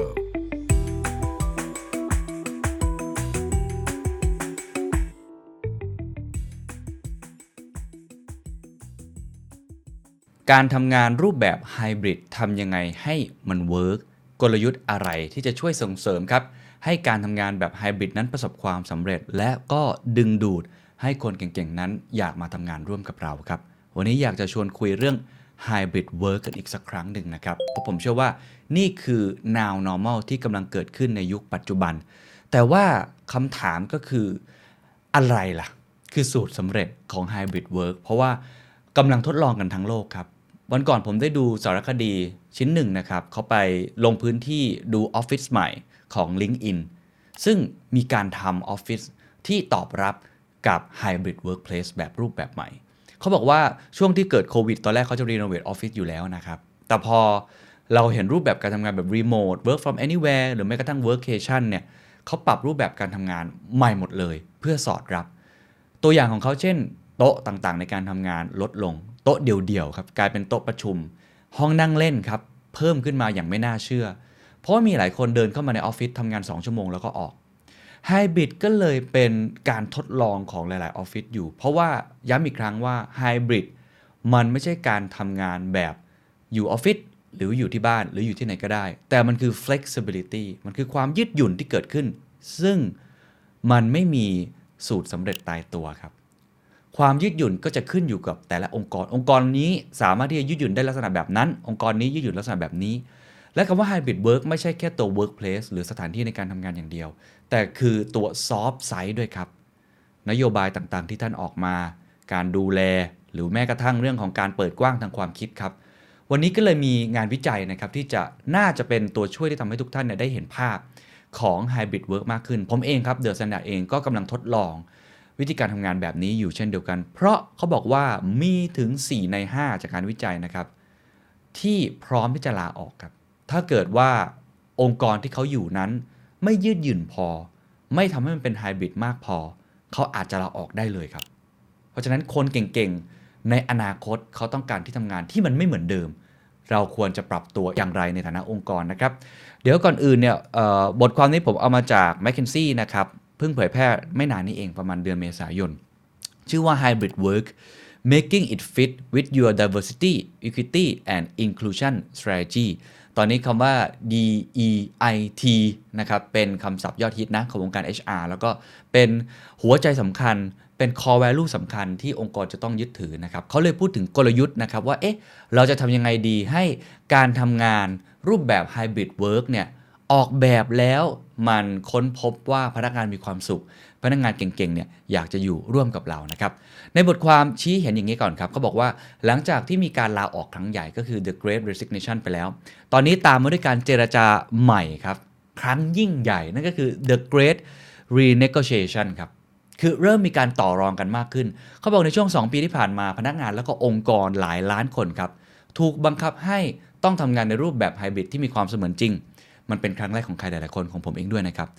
มีงานวิจัยที่เผยว่าผู้จ้างงานต่างเฝ้ารออย่างจดจ่อครับที่จะให้พนักงานนั้นกลับมาทำงานที่ออฟฟิศให้เร็วที่สุดเท่าที่จะเป็นไปได้ ส่วนพนักงานหรือตรงกันข้ามครับไม่อยากกลับแล้วครับ ไม่ว่าจะด้วยเหตุผลใดนะครับ สุขภาพเรื่องครอบครัว ความสมดุลระหว่างการงานแล้วก็การชีวิตนะครับ ตอนนี้ก็เลยต้องบอกว่ามันมีความแตกต่างกันระหว่างทางความคิด ผมว่าบางองค์กร ผมไม่แน่ใจทุกท่านอาจจะลองคอมเมนต์มานะ คนที่เป็นเจ้าของเนี่ยอยากให้กลับมามากเลยที่ออฟฟิศแต่พนักงานไม่อยากแบบที่งานวิจัยนี้บอก แต่บางองค์กรก็มีนะครับ ตัวเจ้าของเนี่ยบอกว่าไม่ต้องกลับมาแล้วทำแบบไฮบริดไปเลย รูปแบบใหม่ไปเลย แต่พนักงานอยากกลับมาก็มี อันนี้ก็แล้วแต่นะผมถึงบอกว่าเรื่องของ hybrid work เนี่ยมันไม่มีสูตรสำเร็จ คุณต้องไปหาสูตรของตัวเองในรูปแบบของตัวเอง แต่มันมี guideline อยู่มันมี principle อยู่ ซึ่งทาง m c k เคนซี่เนี่ยเขาจะเล่าให้เราฟังต่อนะครับ งานวิจัยล่าสุดครับย้ำให้เห็นนะครับว่า การทำงานแบบไฮบริดจะยังคงอยู่ต่อนะครับ มากกว่า 4 ใน 5 ของคนที่ตอบแบบสอบถามที่ทำงานกับระบบไฮบริดมาแล้ว ในช่วง 2 ปีที่ผ่านมาบอกว่า พวกเขาต้องการให้มันมีต่อไปเรื่อยๆครับ ในเวลาที่ภายในองค์กรเต็มไปด้วยโรคร้ายนะครับไม่ใช่แค่โควิดแล้วตอนนี้มีเบิร์นเอาท์ปัญหาด้านสุขภาพจิตการละออกของพนักงานจำนวนมาก หัวหน้าที่ยังคงมีความเชื่อว่าการทำงานแบบปกติ กลับมาทำงานที่ออฟฟิศก็คือเจอหน้ากัน อาจจะต้องถึงเวลายอมรับแล้วครับว่า พนักงานถึง 4 ใน 5 นะ ชอบรูปแบบการทำงานที่ยืดหยุ่น และมีแต่จะเพิ่มความต้องการมากขึ้นเรื่อยๆ เขายังพบครับว่ามากกว่า 2 ใน 3 ของพนักงานที่ชอบทำงานแบบไฮบริดบอกว่าพวกเขาจะไปหางานใหม่ครับ ถ้าโดนตามกลับไปให้ทำงานที่ออฟฟิศเต็มตัว โอ้โห อันนี้ถือได้ว่าเป็นผลวิจัย แม้ว่าจะอยู่ฝั่งสหรัฐอเมริกานะครับ แต่ผมคิดว่าคนไทยอย่างพวกเราก็สามารถนำมาปรับใช้ได้ว่า ประสบการณ์ของพนักงานที่ต้องการทำงานแบบไฮบริดมันไม่เหมือนกันด้วย คือหนึ่งเขารู้สึกแล้วว่าเขาเลือกได้ ถ้าบริษัทไหนไม่ไฮบริดในงานวิจัยนี้บอกว่า 2 ใน3เนี่ยอยากจะลาออกเลย ถ้าเกิดว่าคุณไม่ทำให้ตรงตามความต้องการเขา แต่ว่าก็ต้องบอกว่าสิ่งเหล่านี้มันมีรายละเอียดนะเช่น ความรู้สึกเป็นส่วนหนึ่งกับบริษัท ความสมดุลในการทำงานแล้วก็การใช้ชีวิต หรือว่าคนที่ด้อยโอกาสกว่านั้นนะความแปรปรวนเหล่านี้ก็จะมีผลกระทบที่รุนแรงมากกว่า นะอันนี้ผลวิจัยก็เลยบอกว่าอย่างนี้นะครับ เดี๋ยวผมจะเล่าต่อนะครับว่าสิ่งที่ตอบโจทย์ระดับบุคคลคือคำตอบด้านเขาเรียกว่า well-being สุขภาวะของพนักงานในอนาคตจริงหรือไม่ เพราะว่าต้องบอกว่าผู้จ้างงานเนี่ยพยายามพยายามอย่างยิ่งครับ พอเห็นว่ามีระบบ Hybrid Work มาเนี่ยก็เลยบางทีเนี่ยตั้งเป็นระบบการทำงานขึ้นมานะครับ ไม่ว่าจะเป็นเรื่องของ DEI อย่างผมเล่าไปแล้ว diversity equity inclusion แบบนี้นะครับ หรือว่าด้านประสิทธิภาพในการทำงานด้วยนะครับแต่ว่าบางทีมันตอบโจทย์เป็นในแง่ของรายบุคคลมากกว่า คือเป็น individual พอเราฟังงานวิจัยลักษณะแบบนั้น ผมเชื่อว่าหัวหน้างานหรือว่าผู้จ้างงานหลายๆคน ก็คงจะอยากจะทำให้บริษัทของตัวเองนั้นไฮบริดได้ แต่อย่าพึ่งครับ การทำงานแบบไฮบริดมันไม่ได้มีแต่ข้อดี มันมีข้อเสีย ในงานวิจัยชี้เห็นนะครับว่า มันอาจจะทำให้เกิดพื้นที่การทำงานที่ไม่เสมอภาคได้ และส่งผลให้เกิดบรรยากาศที่แบ่งแยกระหว่างคนแต่ละกลุ่มครับ ที่มีความแตกต่าง จากพวกเราเป็นพวกเขา เพราะเราไม่ได้เจอหน้ากันไงครับ มันก็เลยอาจจะเปลี่ยนให้ข้อดีนี้กลายเป็นภาระแทนได้สำหรับที่ทำงานใดครับที่มีความท้าทายในการสร้างความแตกต่าง แล้วก็อยากจะรักษาพนักงานอยู่แล้ว หากยิ่งใช้ระบบการทำงานแบบไฮบริดโอ้โห ต้องบอกเลยว่าหนักกว่าเดิมครับ อาจจะเร่งให้คนลาออกมากขึ้น เพราะว่า การทำงานแบบไฮบริดมันจะมีจุดอ่อนมีช่องโหว่มันจะลดการมีส่วนร่วมของคนในองค์กร รวมทั้งบางครั้ง efficiency ในหลาย ๆ งานอาจจะตกลงไปก็ได้ เพราะว่ามันไม่ได้เข้ามาออฟฟิศนะครับเขาก็เลยบอกว่าอย่าทำผิดพลาดนะครับว่าไอการทำงานไฮบริดมันมีรายละเอียดซับซ้อน คุณต้องมีกลยุทธ์ครับ คุณต้องมีกลยุทธ์ที่จะออกแบบให้การทำงานแบบไฮบริดนั้นมีประสิทธิภาพ ใน m c k เคนซี่บอกว่ามี 3 ประเด็นหลัก ๆ ที่คุณต้องคอนเซิร์นมาก ๆ 1. การสนับสนุนหรือให้ความช่วยเหลือทั้งในด้านงานและชีวิต 2. การสร้างทีม 3. การเคารพซึ่งกันและกัน นี่คือ 3 หัวข้อที่คุณควรให้ความสำคัญอย่างยิ่งโดยเฉพาะหัวหน้างานต้องเป็นคนสร้างให้ 3 สิ่งนี้เกิดขึ้น ถ้า 3 สิ่งนี้คุณสร้างให้เกิดขึ้นไม่ได้ การทำงานแบบไฮบริดที่อยากจะได้ผลดีจะกลายเกิดเป็นผลร้ายทันที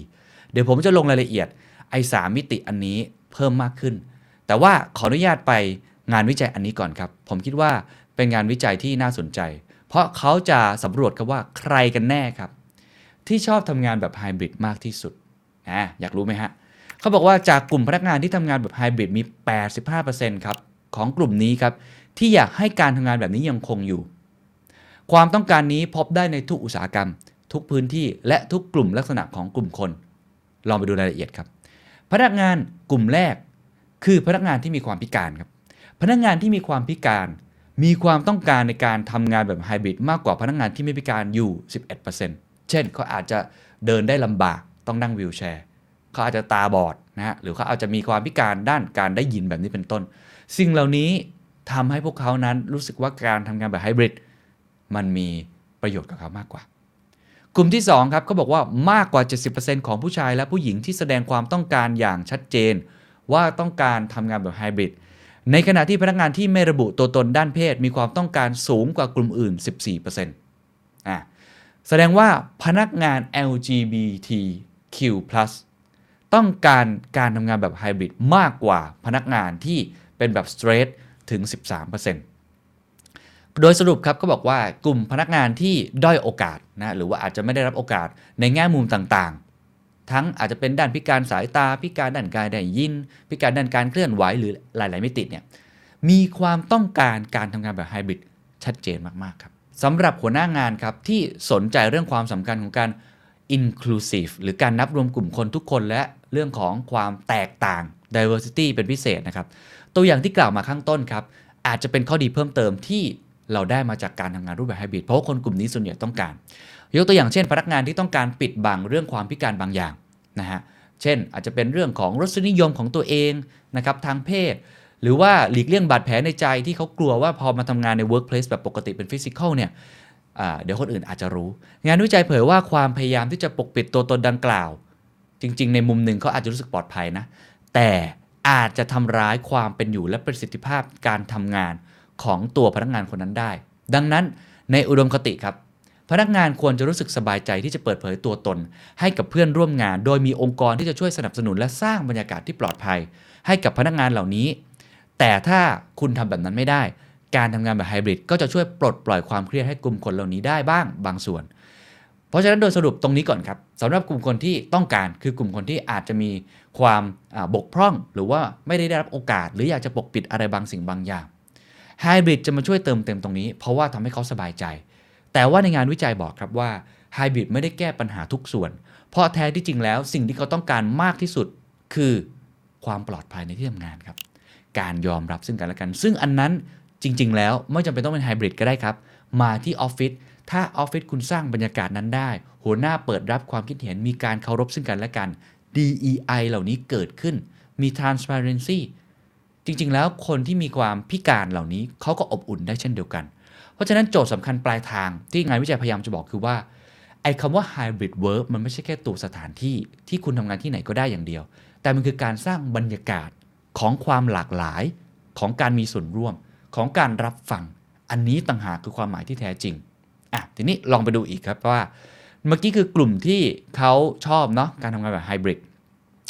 ลองไปดูว่าใครบ้างที่ชอบทำงานแบบไฮบริดถึงขั้นที่ยอมลาออกอ่ายอมลาออกเลย นะครับว่าถ้าเกิดว่าตัวองค์กรเนี่ยไม่ได้มีการปรับเปลี่ยนนโยบายอย่างต่อเนื่อง ไม่มีข้อเสนอต่างๆ ที่ยื่นให้เนี่ยเขาบอกว่าคนที่อยากทำงานแบบไฮบริดมีถึง 71%ครับ ที่จะหางานอื่นทันที ถ้าเกิดว่างานปัจจุบันไม่ได้เปิดโอกาสให้พวกเขาได้ทำงานแบบไฮบริดนะครับ มีใครบ้างลองไปดูฮะ พนักงานที่อายุน้อยกว่าพนักงานกลุ่มอื่น ๆ ครับ ก็คืออายุประมาณ 18-34 ปี ก็คือรวมทั้ง Gen Y เนาะ แล้วก็ Gen Z อยากลาออกงานมากกว่ากลุ่มพนักงานที่อายุเยอะก็คือระหว่าง 55-64 ปี ให้ถ่ายว่ากี่เปอร์เซ็นต์ครับ 59%ครับ โอ้โห สูงมากนะฮะ นั่นหมายความว่าไอ้กลุ่มพนักงานที่เรากำลังพูดกันอยู่ครับ ว่าอยากทำงานแบบไฮบริดและถ้าไม่ได้ดังใจจะลาออกต้องบอกเลยว่าส่วนใหญ่เป็น Gen Z แล้วก็ Gen Y กลุ่ม 18 ปีถึง 34 ปี กลุ่มถัดมาครับพนักงานผิวสีครับอยากลาออกมากกว่ากลุ่มพนักงานผิวขาวอยู่ที่ 14%อันนี้มันทำงานวิจัยในสหรัฐนะครับ พนักงาน LGBTQ+ ครับต้องบอกว่าอยากลาออกจากงานมากกว่ากลุ่มพนักงานที่มีรสนิยมทางเพศแบบ straight เนี่ยอยู่ที่ 24%พนักงานเป็นผู้หญิงครับอยากลาออกจากงานมากกว่าพนักงานผู้ชาย 10%และพนักงานที่ไม่ระบุตัวตนด้านเพศ อยากลาออกมากกว่าพนักงานผู้ชายและผู้หญิงอยู่ที่ 18% พนักงานที่มีความพิการครับอยากลาออกมากกว่าพนักงานที่ไม่มีความพิการอยู่ที่ 14%โดยสรุปจะเห็นได้เลยว่ามันสอดคล้องกับงานสำรวจข้างต้นอันแรกที่พูดถึงอยากทำงานแบบไฮบริดแต่อันนี้อยากลาออกเลย 1. พนักงานที่มีอายุน้อยๆ เพราะเขามีตัวเลือกเยอะ แล้วก็ส่วนใหญ่อยู่ Gen Y กับ Gen C 2. พนักงานผิวสี 3. พนักงานที่มีความหลากหลายทางเพศนะครับ LGBTQ+ C พนักงานที่เป็นผู้หญิงมีแนวโน้มอยากลาออกมากกว่าผู้ชาย และ 5. พนักงานที่มีความพิการ มีแนวโน้มที่อยากลาออกมากกว่าพนักงานที่ไม่มีความพิการ นี่คือกลุ่มนะฮะที่เขาไปวิจัยมาครับ หัวข้อถัดมาครับเป็นหัวข้อที่เขาจะพูดถึงกลยุทธ์แล้วครับที่ผมเกริ่นไปเมื่อกี้คือ 3 ข้อนะครับเขาบอกว่าการสร้าง workplace สถานที่ทำงานแบบไฮบริดสำหรับทุกคนเนี่ยนะฮะจะช่วยเพิ่มอัตราการรักษาไว้ซึ่งพนักงานก็คือ retention นะครับการทำงานร่วมกันและความพึงพอใจในผลงานเนี่ยได้มากยิ่งขึ้น มีข้อมูลชัดเจนครับ บอกว่าวัฒนธรรมองค์กรที่ให้ความสำคัญกับทุกกลุ่มคน ได้กลายมาเป็นความสามารถในการแข่งขันอย่างหนึ่ง ของหลาย ๆ องค์กรในการดึงดูด และรักษาไว้ซึ่งบุคลากรที่มีความสามารถในการโดดเด่นครับ องค์กรชั้นนำครับหันมาเปลี่ยนเรื่องของ the great resignation นะครับการลาออกของพนักงานจำนวนมาก ให้เป็นปรากฏการ์ดึงดูดพนักงานจำนวนมาก the great attraction ถ้าภาษาอังกฤษคือตอนแรกคือ attrition ครับ the great attrition การลาออกเนาะอันนี้เปลี่ยนมาให้ได้กลายเป็น the great attraction ก็คือดึงดูดด้วย inclusivity ครับ 47%ความเป็นไปได้ที่เพิ่มขึ้นของการที่พนักงานจะอยู่กับองค์กรที่ให้ความสำคัญกับทุกกลุ่มคน 90%ครับความเป็นไปได้ที่เพิ่มขึ้นของพนักงานที่จะอาสาช่วยเหลือเพื่อนร่วมงาน หากพวกเขาได้ทำงานที่นับรวมทุกกลุ่มคนหรือว่า inclusive 7 เท่าครับ คือความเป็นไปได้ที่เพิ่มขึ้นของการที่พนักงานจะระบุว่าองค์กรของตนมีผลประกอบการที่ดี หากองค์กรที่พวกเขาทำงานด้วยนั้น ให้ความสำคัญกับคนทุกกลุ่มครับ เพราะฉะนั้นผมอยากจะเน้นย้ำตรงนี้มาก ๆ ครับทุกท่านว่าคำว่า hybrid work ไม่ใช่แค่เรื่องสถานที่ ไม่ใช่เรื่องของแค่เวลาในการทำงาน หรือความยืดหยุ่นในด้านต่างๆ ในงานวิจัยบอกชัดเจนแล้วครับว่า diversity ครับการเพิ่มความหลากหลาย inclusion ครับการนับรวมกลุ่มคนของทุกคน equity ครับเรื่องของความเสมอภาคความเท่าเทียม transparency ครับความโปร่งใส belonging ความรู้สึกเป็นส่วนหนึ่ง ความรู้สึกเป็นเจ้าของ อันนี้ต่างหากครับ ที่คือหัวใจสำคัญครับ ที่ทำให้รูปแบบการทำงานที่เป็น hybrid work นั้นประสบความสำเร็จ ผมย้ำอีกครั้งไม่ใช่แค่เรื่องของสถานที่ แต่คือเรื่องของการเปิดรับความหลากหลาย การรับฟังการมีส่วนร่วม เขาบอกเลยนะครับว่าองค์กรนะครับที่ทำงานแบบไฮบริดนั้น จะต้องมีการนับรวมกลุ่มคนทุกคน มันถึงจะเป็นองค์กรที่น่าทำงานมากๆ ดังนั้น หัวหน้าในทุกระดับครับ จะต้องเปลี่ยนแปลงตัวเองครับ จะต้องตั้งใจฟัง จะต้องตั้งใจที่จะโคชชิ่งและมองความยืดหยุ่นว่าไม่ใช่คำตอบสุดท้าย แต่เป็นส่วนหนึ่งของความคาดหวังที่ยังคงพัฒนาไปได้เรื่อยๆ โดยที่หัวหน้างานควรจะต้องหมั่นแก้ไข ปรับปรุง แล้วก็พัฒนาอยู่เป็นประจำ โดยอาจจะลงลึกไปถึงระดับแต่ละบุคคลก็เป็นไปได้ หัวข้อนี้มันหมายความว่าอะไรครับ มันหมายความว่าการทำงานแบบ hybrid work คือกระบวนการครับทุกท่าน มันคือสิ่งที่ไม่ได้ทำแล้วจบไป หลายคนบอกว่า อะ เรียบร้อยละ ฉันปรับและในแง่ของสถานที่การทำงาน ให้มีห้องนั่งเล่นเพิ่มมากขึ้น ฉันปรับแล้วในเรื่องของนโยบายนะครับมีเรื่องของ mental health เข้ามาช่วยละ พอละ ไม่ใช่เลยครับ จากงานวิจัยนี้บอกว่า การทำ hybrid work คือการทำแบบต่อเนื่อง มันคือ continuous improvement คือเป็นกระบวนการครับ ต้องพัฒนาไปเรื่อยๆ เพราะอย่าลืมครับ เวลาเราทำ hybrid work เราทำเพื่อใครครับ เราทำเพื่อพนักงาน พนักงานก็มี การเปลี่ยนแปลงตลอดเวลา ความยืดหยุ่นในวันนี้กับความยืดหยุ่นในอีก 2 ปีข้างหน้าก็ไม่เหมือนเดิมถูกไหมครับ อันนี้จึงเป็นหัวใจที่แมคเคนซี่เขาพยายามจะบอกนะครับว่า เราจำเป็นอย่างยิ่งที่จะต้องมีการเรียนรู้ตลอดเวลาและหมั่นปรับแก้ไขอย่างสม่ำเสมอ คนที่สำคัญที่สุดก็คือหัวหน้างานครับ ที่จะต้องสร้างให้เกิดบรรยากาศแบบนี้ให้ได้ และผู้ตอบแบบสำรวจครับทั้งหมดจากงานวิจัยชิ้นนี้ บอกด้วยกันชัดเจนนะครับว่ามี 3 ด้าน ผมย้ำอีกครั้ง 1. การสนับสนุนทั้งด้านทางการงานและชีวิตส่วนตัว เขาบอกว่าเราควรจะแสดงความใส่ใจต่อความต้องการ ภาระความรับผิดชอบ และความสนใจที่นอกเหนือจากการทำงานของพนักงาน นอกเหนือเลยนะไม่ใช่แค่การทำงาน 2. การสร้างทีม สร้างเสริมให้เกิดความไว้วางใจ การทำงานร่วมกัน และความขัดแย้งในเชิงบวก ระหว่างสมาชิกในทีม 3. การเคารพซึ่งกันและกัน แสดงความห่วงใยต่อสวัสดิภาพของพนักงานทุกคนอย่างจริงใจ และมุ่งมั่นส่งเสริมให้พนักงานปฏิบัติต่อกันอย่างเป็นธรรมและให้เกียรติกัน แนวทางเหล่านี้สะท้อนนะครับถึงความต้องการขั้นพื้นฐานที่เราได้เห็นมาแล้ว นั่นก็คือ inclusion เรื่องการกระทำความเป็นอิสระ empower การให้อำนาจและการสนับสนุนให้พนักงานนั้นทำงานได้ดีที่สุด คือสิ่งสำคัญที่ควรสร้างและควรทราบอย่างยิ่งนะครับ เราไปที่หัวข้อแรกก่อนครับ การสนับสนุนทั้งด้านงานและชีวิตส่วนตัว ในอดีตครับเราสนับสนุนเขาด้านงานเต็มที่ครับ แต่ปัจจุบันนี้มันไม่พอครับ เขาบอกว่าโควิดกระตุ้นให้พนักงานหันมาประเมิน แล้วก็แบ่งเวลาระหว่างการทำงานและชีวิตส่วนตัวใหม่อีกครั้ง ก็คือกลับมาไลฟ์ของเราอะกลับมาทบทวนชีวิตของเรา ปรากฏการณ์นี้ครับได้จุดประกายให้เกิดการลาออกครั้งใหญ่นะครับแล้วก็ค้นหาวัฒนธรรมองค์กรที่เน้นเรื่องความเป็นอยู่ที่ดีคือ well-being และการทำงานที่มี purpose ครับ มีจุดมุ่งหมายด้วย งานไม่ใช่แค่เงินละแต่งานคือจุดมุ่งหมายคือ purpose และงานจะต้องไม่ทำให้ชีวิตเราพังทลายอีกต่อไป ไม่งั้นเราแย่ต้องได้ไลฟ์กลับมาด้วย เกือบ 60%ของผู้ตอบแบบสำรวจครับ ที่ทำงานในรูปแบบไฮบริดยกให้การสนับสนุนขององค์กรด้านงาน และก็ชีวิตส่วนตัวอยู่ในอันดับต้นๆ ของแนวทางปฏิบัติที่พวกเขาต้องการให้องค์กรนั้น พัฒนาขึ้นปรับปรุงขึ้นครับ โดยมีแนวทางสูงสุดเลยนะครับ จากแนวทางปฏิบัติทั้งหมดถึง 17 ข้อ ที่เขานำมาประเมินครับ เป็นอันดับที่ 1 เลยนะ ในระดับองค์กรครับ ผู้ตอบแบบสำรวจเกือบครึ่งครับ แนะนำอย่างนี้ครับ ให้องค์กรให้ความสำคัญกับนโยบายที่สนับสนุนเรื่อง ความยืดหยุ่นนั้นเป็นอันดับต้นๆครับ ซึ่งรวมถึงการลาหยุดเพื่อเลี้ยงดูบุตร การลาป่วย ชั่วโมงการทำงานที่ยืดหยุ่น และนโยบายการทำงานจากที่บ้าน ผู้ตอบแบบสอบถามครับยังบอกนะครับว่า แม้กระทั่งการให้ความสำคัญในการลาหยุด แล้วยังคงจ่ายเงินในช่วงเทศกาล เช่น วันหยุดเทศกาลยาวๆต่างๆ หรือว่าเมื่อเกิดเหตุการณ์ที่ไม่คาดฝันเกิดขึ้น เช่น การลาป่วยจากโควิด หลายๆบริษัทครับกำลังหันมาทดลองใช้นโยบายสถานที่ทำงานที่ยืดหยุ่นแบบกึ่งถาวรนะครับ เช่น ในปัจจุบันบริษัทเทคโนโลยีแห่งหนึ่งครับอนุญาตให้พนักงานทำงานระยะไกลจากที่ไหนก็ได้ภายในประเทศถึง 4 สัปดาห์ต่อปีบริษัทสินค้าอุปโภคบริโภคแห่งหนึ่งครับ ได้นำนโยบาย work from anywhere ทำงานจากทุกที่มาใช้ ซึ่งช่วยพนักงานมีความยืดหยุ่นในการทำงานจากการเลือกสถานที่ในการทำงานด้วยตัวเอง นอกจากนี้ครับนายจ้างหลายๆรายครับยังได้ทดลองแนวทางใหม่ๆ ในการทำงานในสถานที่ หรือว่า on-site เช่น บริษัท สินค้าอุปโภคบริโภคแห่งหนึ่งครับในเอเชียพลิกรูปแบบการค้าปลีกครับให้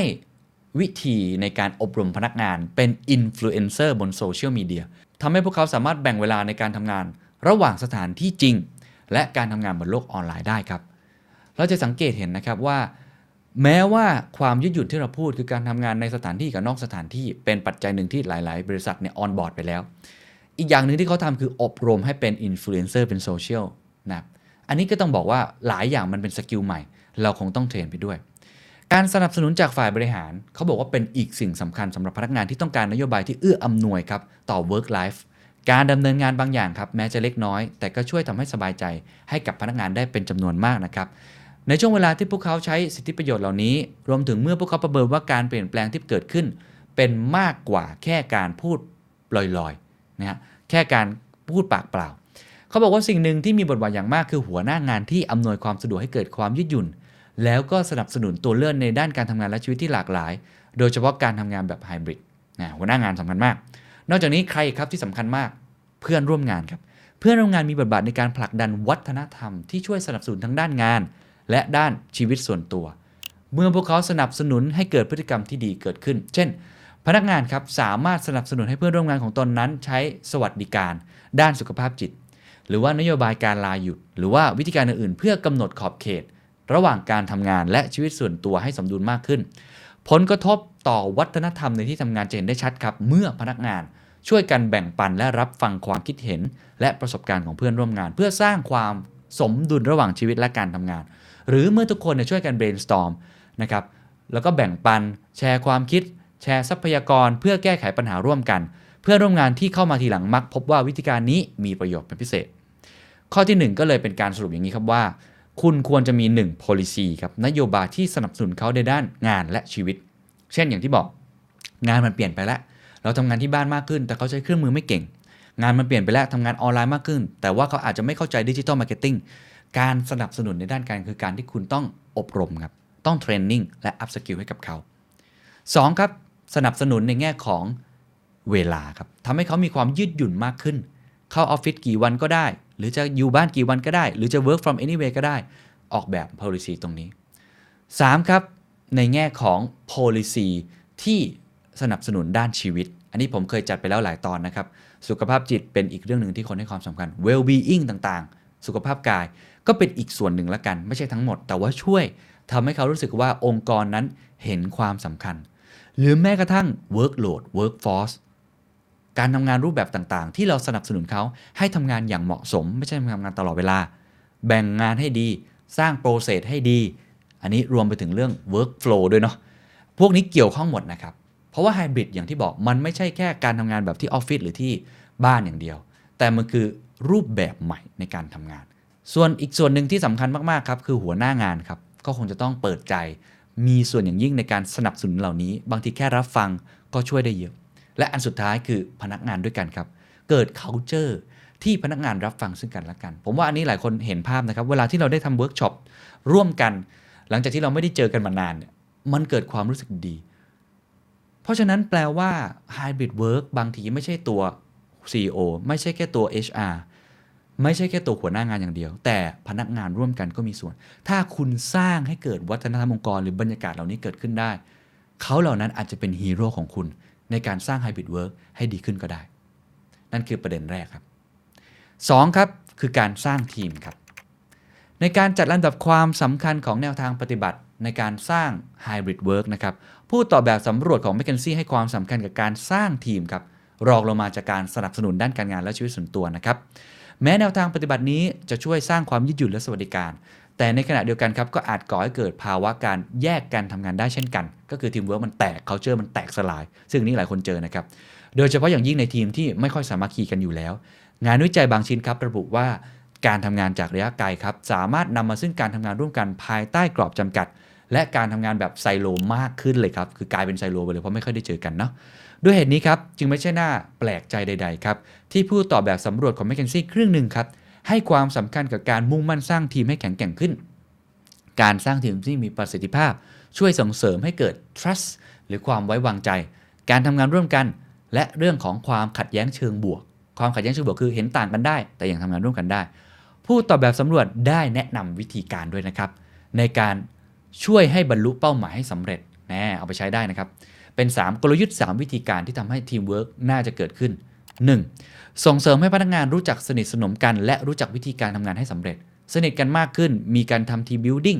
ไอซ์เบรกิ่งและรู้จักวิธีการทำงานที่เหมาะสมที่สุดให้ประสบความสำเร็จ 2. สร้างระบบบัดดี้ครับสำหรับคนที่มาใหม่สำหรับคนที่อาจจะไม่ได้คุ้นชินกับตัวองค์กรมากนัก มีคู่หูสักคนหนึ่งที่มาช่วยจับคู่ 3. ครับฝึกสอนพนักงานผ่านการจัดการความขัดแย้งอย่างมีประสิทธิภาพในองค์กรมันจะต้องเกิดการ clash การชนกันอยู่แล้ว เราอาจจะต้องมีวิธีการเป็นคอร์สเลยนะในการจัดการคอน FLICT ที่เกิดขึ้นในองค์กรความขัดแย้งต่างๆ หรือว่าทำให้เขานั้นมี skill ในการต่อรองการทำงานกับคนที่เราอาจจะไม่ชอบ ล่าสุดผมได้ทำเวิร์กช็อปในองค์กรของตัวผมเองนะครับในเดอะ s ซนด์อาร์เนี่ยเราก็ทำอย่างหนึ่งคือเราทำแบบสำรวจ คล้ายๆ กับเป็นการบ่งบอกว่าตัวเองเป็นคนยังไงนะครับ เช่น คนคนนี้เป็นลักษณะแบบว่า directorชอบกำกับนะ เป็นคนที่ชอบที่จะมีวิสัยทัศน์ คนคนนี้เป็นคนที่ empathy คนอื่นเก่งมาก คนคนนี้เป็นคน socialize มาก ชอบทำงานร่วมกันกับคนอื่นเยอะๆ แล้วก็แบ่งเป็นกลุ่มออกมาทำให้คนได้เห็นตัวเองว่าตัวเองเป็นคนยังไง พอรู้จักตัวเองปุ๊บมองเพื่อนด้วยครับ ว่าเพื่อนเป็นคนแบบนั้น เราจะได้ออกแบบตัวเองถูก ในเวิร์กช็อปนั้นก็มีการพูดถึงด้วยนะครับว่า ถ้าเกิดเราต้องทำงานกับคนที่เป็น directorเราต้องประชุมกับคนที่เป็น socialize เราต้องประชุมกับคนที่เป็นคนค่อนข้างที่จะ introvert เราควรจะปฏิบัติตัวยังไง มันก็ช่วยการลดความขัดแย้งนะครับ มันคือ empathy คนอื่นนั่นแหละครับ กิจกรรมที่ทำร่วมกันเป็นทีม และเปิดโอกาสให้ทุกคนนั้นมีส่วนร่วม จะช่วยสร้างความผูกพัน engage ครับ ให้พนักงานรู้สึกสนิทสนมกัน และรู้สึกว่าตัวเองนั้นมี value มีคุณค่า การจะจัดกิจกรรมเหล่านี้ ให้มีประสิทธิภาพได้นั้น ผู้จัดกิจกรรมจำเป็นต้องให้ความสำคัญกับรายละเอียดปีกย่อย เช่น อาหารครับ เช่น ความสมัครใจในการดื่มเครื่องดื่มแอลกอฮอล์ เช่น เวลาในการจัดงาน เช่น ความต้องการเรื่องการเข้าถึงของกิจกรรม คืออย่าบังคับ ไม่ใช่แบบรับน้องอะ่ะ และอีกมากมายครับ ยิ่งไปกว่านั้น หัวหน้างานยังควรไตร่ตรองให้ดีก่อนที่จะขอให้พนักงานสละเวลามาร่วมกิจกรรม หรือก่อนที่จะขอความร่วมมือใด ๆ ครับ ซึ่งอาจจะการเป็นการลดทอนความสามัคคีในทีมมากกว่า ที่จะเป็นการสร้างให้เกิดส่วนร่วมด้วย คือต้องขอเขาก่อนว่าเออบางคนเขาไม่ชอบปาร์ตี้อะเขาไม่ชอบดื่มแอลกอฮอล์เราจะทำยังไงให้เขามีส่วนร่วมตรงนี้เนาะไม่ต้องบังคับเขาอะไรแบบนั้นเป็นต้น บางคนไม่ชอบเต้น ไม่ชอบกิจกรรมที่ ice breaking บางคนไม่ชอบเล่นกีฬาเออเราควรจะรับฟังคนทุกส่วน การจะจัดกิจกรรม team building คุณก็ควรที่จะ empathy ก่อนที่จะจัดด้วยนะครับ นอกจากนี้ครับผู้ตอบแบบสำรวจยังเน้นย้ำให้เห็นความสำคัญของการ รวมสมาชิกใหม่ให้มาเป็นส่วนหนึ่งในสภาพแวดล้อมการทำงานแบบไฮบริดอันนี้ผมว่าเป็นปัญหาใหญ่ในรอบ 2 ปี ผมเห็นหลายๆองค์กรรับพนักงานเพิ่ม บางคนเลิกออฟใช่ไหมแต่หลาย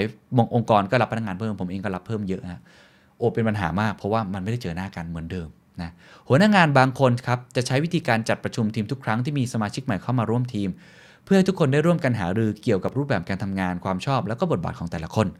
เขายกตัวอย่างบริษัทยาแห่งหนึ่งจัดตั้งระบบบัดดี้ระหว่างพนักงาน เพื่อเพื่อนร่วมงานที่มีประสบการณ์นั้น สามารถติดต่อหาพนักงานใหม่ 2 ครั้งต่อสัปดาห์ เพื่อตอบข้อสงสัยต่างๆ องค์กรด้านการเงินอีกแห่งหนึ่งครับใช้วิธีการจัดกิจกรรมจิบกาแฟพูดคุยกันทุกสัปดาห์ภายในกลุ่มพนักงานใหม่ และตัวแทนของบริษัทเพื่อทำลายระบบไซโลอ่าอันนี้ก็เอาไปปรับใช้ได้นะครับ ข้อที่ 3 ครับที่เป็นแนวทางปฏิบัติที่ผู้ตอบแบบสำรวจให้ความสำคัญเป็นอันดับที่ 3 ครับ คือ การให้การเคารพซึ่งกันและกัน เขาบอกว่าการทำงานไฮบริดเนี่ยการโต้ตอบแบบตัวต่อตัวมันจะลดลง face to face มันจะหายไป การสื่อสารย้อนหลังจะกลายเป็นเรื่องปกติมากขึ้น ส่งผลให้พนักงานรู้สึกเชื่อมถึงพนักงานอื่น ๆ หรือเพื่อนร่วมงานยากขึ้นมากเลย แล้วก็เกิดความผิดพลาดในการสื่อสารนะครับ miscommunicate เพียบเลย ผู้ตอบแบบสำรวจของ m c k เคนซี่อาจเคยประสบเหตุการณ์ในลักษณะดังกล่าวมาก่อน จึงระบุให้การทำงาน ต้องให้ความสำคัญกับการเคารพซึ่งกันและกันนั้น เป็นแนวทางปฏิบัติที่สำคัญที่สุดอันดับที่ 3 เขาให้นิยามของการเคารพซึ่งกันและกันแบบนี้ครับ ว่ามันคือการแสดงความห่วงใยอย่างจริงใจ ต่อสวัสดิภาพของพนักงานทุกคน และความมุ่งมั่นในการส่งเสริมให้เกิดการปฏิบัติตัวต่อกันอย่างเป็นธรรม และให้เกียรติกัน บางครั้งการฝึกฝนเรื่องของพฤติกรรมดังกล่าวอาจจะเป็นเรื่องยากครับ แต่ผู้ตอบแบบสำรวจครับได้เสนอมานะครับว่ามีข้อเสนอแนะและแนวทางให้ วิธีการนี้มันเกิดขึ้นได้ดีมากขึ้น ลองไปดูครับว่ามีอะไรบ้างครับ ประการแรกครับ สร้างบรรทัดฐานที่ส่งเสริมให้พนักงานมองว่าทุกคนเป็นเพื่อนมนุษย์ ไม่ใช่เพื่อนร่วมงาน ย้ำอีกครั้งจะเกิดความเคารพซึ่งกันและกันได้ ต้องสร้างมาตรฐานต้องสร้างบรรทัดฐาน ให้พนักงานมองทุกคนเป็นมนุษย์ ไม่ใช่พนักงานหรือคนทำงาน ให้เขาได้เข้าใจเพื่อนมนุษย์ซึ่งกันและกัน เช่นอะไรบ้าง สอบถามไม่ใช่แค่เรื่องงาน แต่เกี่ยวกับความชอบนะขอบเขตของพนักงานแต่ละคน เอามาปรับใช้ในรูปแบบของการทำงานและการสื่อสาร เขาเป็นคนยังไง แบ็กกราวชีวิตเป็นแบบไหน พี่น้องมีกี่คนเรียนจบอะไรมางานอดิเรกเป็นยังไง เขาบอกว่าสำหรับงานแบบไฮบริดนั้น การดำเนินงานอาจรวมถึงการทดลองผสมวิธีการประชุมประเภทต่างๆ เข้าไว้ด้วยกัน เช่น ในสถานที่นอกสถานที่ แล้วก็กำหนดบรรทัดฐานใหม่ในการติดต่อไป เพื่อที่จะสอบถามสารทุกสุขดิบของสมาชิกในทีม คือไม่ได้ถามแค่เรื่องงานอะฮะสามารถที่จะคุยกันแบบปกติได้มากขึ้น คุยเหมือนเพื่อนเจอกับเพื่อน เมาส์มอยกันคุยชีกันอะไรแบบนั้น ซึ่งลักษณะแบบนี้ผมคิดว่าการทำแบบออนไลน์จะยากนิดนึงนะครับควรจะมาเจอหน้ากัน อันนี้ก็เป็นอีกส่วนหนึ่งที่หลายองค์กรก็ทำนะครับผู้ตอบแบบสำรวจระบุนะครับว่าการถามไถ่สารทุกสุขดิบ ควรเป็นมากกว่าแค่การทบทวนรายการสิ่งที่ต้องทำ และควรทำให้เป็นการแบ่งปันข้อมูลอัปเดตระหว่างพนักงานแต่ละคนเป็นเรื่องง่าย ไม่ว่าข้อมูลนั้นจะเป็นเรื่องบวกหรือเรื่องลบขอยกตัวอย่างเช่น ช่วงนี้คุณเป็นยังไงบ้าง คุณสบายดีไหมคำถามง่ายๆเบสิกเบสิกนี้ มันเป็นการแสดงความห่วงใยและความขอบคุณต่อพนักงาน ในขณะที่พวกเขาพยายามอย่างยิ่งครับ ที่จะปรับตัวและแบ่งขอบเขตระหว่างการทำงานและชีวิตที่ซับซ้อนขึ้น เนื่องจากการทำงานแบบไฮบริดหัวหน้างานคนหนึ่งครับ ที่ทางแมคเคนซี่ได้พูดคุยมักกล่าวว่า ฉันอ่านใจคนไม่ออก ช่วยบอกฉันทีว่าเกิดอะไรขึ้น เพื่อที่จะได้สามารถทำงานร่วมกันได้ เพราะฉะนั้นการเปิดประเด็นด้วยคำถามแบบนี้ การช่วยเขาให้หัวหน้างานได้มีโอกาสเข้าใจพนักงานของตัวเองมากขึ้น เป็นหัวข้อหนึ่งที่เขาแนะนำมานะครับ ประการที่ 2 ครับ ส่งเสริมวัฒนธรรมที่สนับสนุนให้พนักงานได้เรียนรู้ร่วมกัน มองความผิดพลาดให้เป็นโอกาสในการปรับปรุงในการพัฒนา การส่งเสริมที่ว่านี้อาจจะมูรวมไปถึงการส่งเสริม อบรมพนักงานเรื่องของ growth mindset ก็ได้นะครับ ให้เขาเข้าใจเรื่องนี้มากขึ้น หัวหน้างานควรสนับสนุนการสื่อสารแบบ 2 ทาง เพื่อให้พนักงานได้มีโอกาสแสดงความคิดเห็นถึงสิ่งที่ทำได้ดี และถึงสิ่งที่ควรปรับปรุง ไม่ว่าความคิดเห็นนั้นจะเป็นในรูปแบบใด ทุกคนควรสบายใจที่ได้แบ่งปันนะครับความคิดเห็นหรือข้อสังเกตทั้งด้านบวกและด้านลบ และประการสุดท้ายครับ เชิดชูและขยายผลจากการมีส่วนร่วมของพนักงาน ตลอดจนสร้างสภาพแวดล้อมที่ตระหนักถึงการกระทำเหล่านี้อยู่เสมอ พยายามยกระดับความสำเร็จที่มักไม่ได้รับรางวัล หรือผลตอบแทนเนี่ยหรือการยกย่องอะไรต่างๆ เช่น การจัดกิจกรรมให้รู้เรื่องด้วยดี หรือการที่สมาชิกในทีมเป็นโค้ชให้เพื่อนร่วมงานอะไรแบบนี้ ให้กลายเป็นความสำเร็จที่น่าเชิดชูครับ บริษัทที่ให้บริการด้านการแพทย์แห่งหนึ่งครับ มีเคสสตัดดี้คือเปิดช่องทางที่ใช้ชื่อว่าประกาศให้โลกรู้ shout out ในแอปครับส่งข้อความภายในองค์กร เพื่อพนักงานได้มาร่วมกันระลึกถึงช่วงเวลาที่เพื่อนร่วมงานของตนนั้นทำผลงานได้อย่างยอดเยี่ยม หรือมีส่วนร่วมในการทำงานที่โดดเด่นในฐานะเพื่อนร่วมทีม โดยบริษัทดังกล่าวครับจะพูดถึงความสำเร็จเหล่านี้เป็นระยะระยะ ในระหว่างการประชุมที่ทุกคนเข้าร่วม ก็คือปกติแล้วเราให้รีวอร์ดเนาะเราให้เงินเดือนเพิ่มเราให้โบนัสหรืออาจจะเป็นรางวัลอะไรรูปแบบต่างๆเนี่ยในงานวิจัยนี้พยายามจะบอกนะครับว่าจริง ๆ แล้วมันมีงานอีกหลายประเภทอะที่มันไม่เป็นเป็นความสำเร็จที่วัดได้อะ อืมบางเขาเป็นคนดีอะเขาช่วยเพื่อนร่วมงานอะเขาช่วยสร้างสัมพันธไมตรีที่ดี เขาเขาจะเป็นตัวกลางที่ทำให้งานนั้นประสบความสำเร็จ หรือเขาเป็นศูนย์กลางที่ช่วยเยียวยาจิตใจเพื่อนๆ อะไรแบบนี้เป็นต้นนะครับเออมันเป็น effort มันเป็นความพยายามของเขาที่ดี เราจะทำยังไงให้สิ่งเหล่านี้เขาได้รับรู้ด้วย ซึ่งในภาษา HR เขาเรียกว่า recognition คือการรับรู้ ให้เกียรติเขาว่าสิ่งที่เขาทำนั้นมีคุณค่ากับองค์กรมากๆ ก็อย่างที่บอกบางคนใช้แอปส่งข้อความแบบนี้ บางคนก็อาจจะมีการทำเท็ d ท็อกเล็ก ๆ หรือว่าในระหว่างการประชุมมีการชื่นชมซึ่งกันและกัน โดยเป็นหัวข้อที่อาจจะไม่ได้เกี่ยวข้องกับงาน คือเออเขาอาจจะไม่ใช่คนเก่งนะครับ แต่เขาเป็นคนดีอะแล้วผมคิดว่าองค์กรปัจจุบันนี้เราเราก็ต้องการคนที่ดีมากขึ้นเนาะคนที่เก่งมากขึ้นด้วยนะครับอะนี่คือประการที่ 3 นะครับ นี่คือทั้งหมดนะครับของกลยุทธ์ในการออกแบบให้ที่ทำงานของคุณนั้นเป็น hybrid work ย้ำอีกครั้งคำว่า hybrid มันไม่ใช่แค่ความยืดหยุ่นในเรื่องของสถานที่ เพราะตอนนี้ผมเชื่อว่าหลายองค์กรทำแล้ว แล้วก็บอกว่างานจบแล้ว แต่จากงานวิจัยนี้บอกนะครับว่ามันไม่จบครับ ไม่ใช่แค่เรื่องของสถานที่ แต่เป็นเรื่องของนโยบาย เป็นเรื่องของวัฒนธรรม หัวข้อสำคัญที่สุดที่ผู้ตอบแบบสำรวจต้องการมากที่สุด 3 ประเด็น 1. ครับการสนับสนุนทั้งด้านงานและจิตใจ 2. ครับการ ทำงานเป็นทีม สร้างเสริมให้สิ่งนี้มันเกิดขึ้นให้ได้ และ 3. ครับ respect ครับการเคารพซึ่งกันและกันให้เกิดขึ้นได้ การทำงานแบบไฮบริดครับ จึงจะต้องมี 3คำหลักๆ ที่คุณควรจะใส่ใจเพิ่มเติมด้วย 1. diversity 2. equity 3. inclusion D E I ผมแถมให้อีกตัวหนึ่ง transparency ความโปร่งใส สิ่งเหล่านี้จะต้อง เกิดการปฏิบัติอย่างจริงจัง เกิดแนวทางอย่างจริงจัง นั่นแหละครับ คือ hybrid work ที่แท้จริง และคนที่จะทำให้ hybrid work นั้นเกิดขึ้นได้ ไม่ใช่แค่ CEO ไม่ใช่แค่ HR แต่คือหัวหน้างานที่พร้อมจะปรับตัว และเรียนรู้อยู่เสมอจากพนักงานหรือเพื่อนร่วมทีม เพราะจากงานสำรวจบอกแล้วครับว่า ถ้าเพื่อนร่วมงานเราเคารพซึ่งกันและกัน ถ้าเพื่อนร่วมงานเราสนับสนุนกันทั้งด้านงานและจิตใจ ถ้าเพื่อนร่วมงานเราช่วยสร้างให้เกิดทีมเวิร์กด้วย นั่นแหละครับ จะเป็นตัวแปรหรือกลไกสำคัญมากที่สุด ที่ทำให้คุณเกิด Hybrid Work ที่เต็มไปด้วยความหลากหลาย เต็มไปด้วยความเท่าเทียม และเต็มไปด้วยการมีส่วนร่วม ความเข้าถึงซึ่งกันและกัน สวัสดีครับ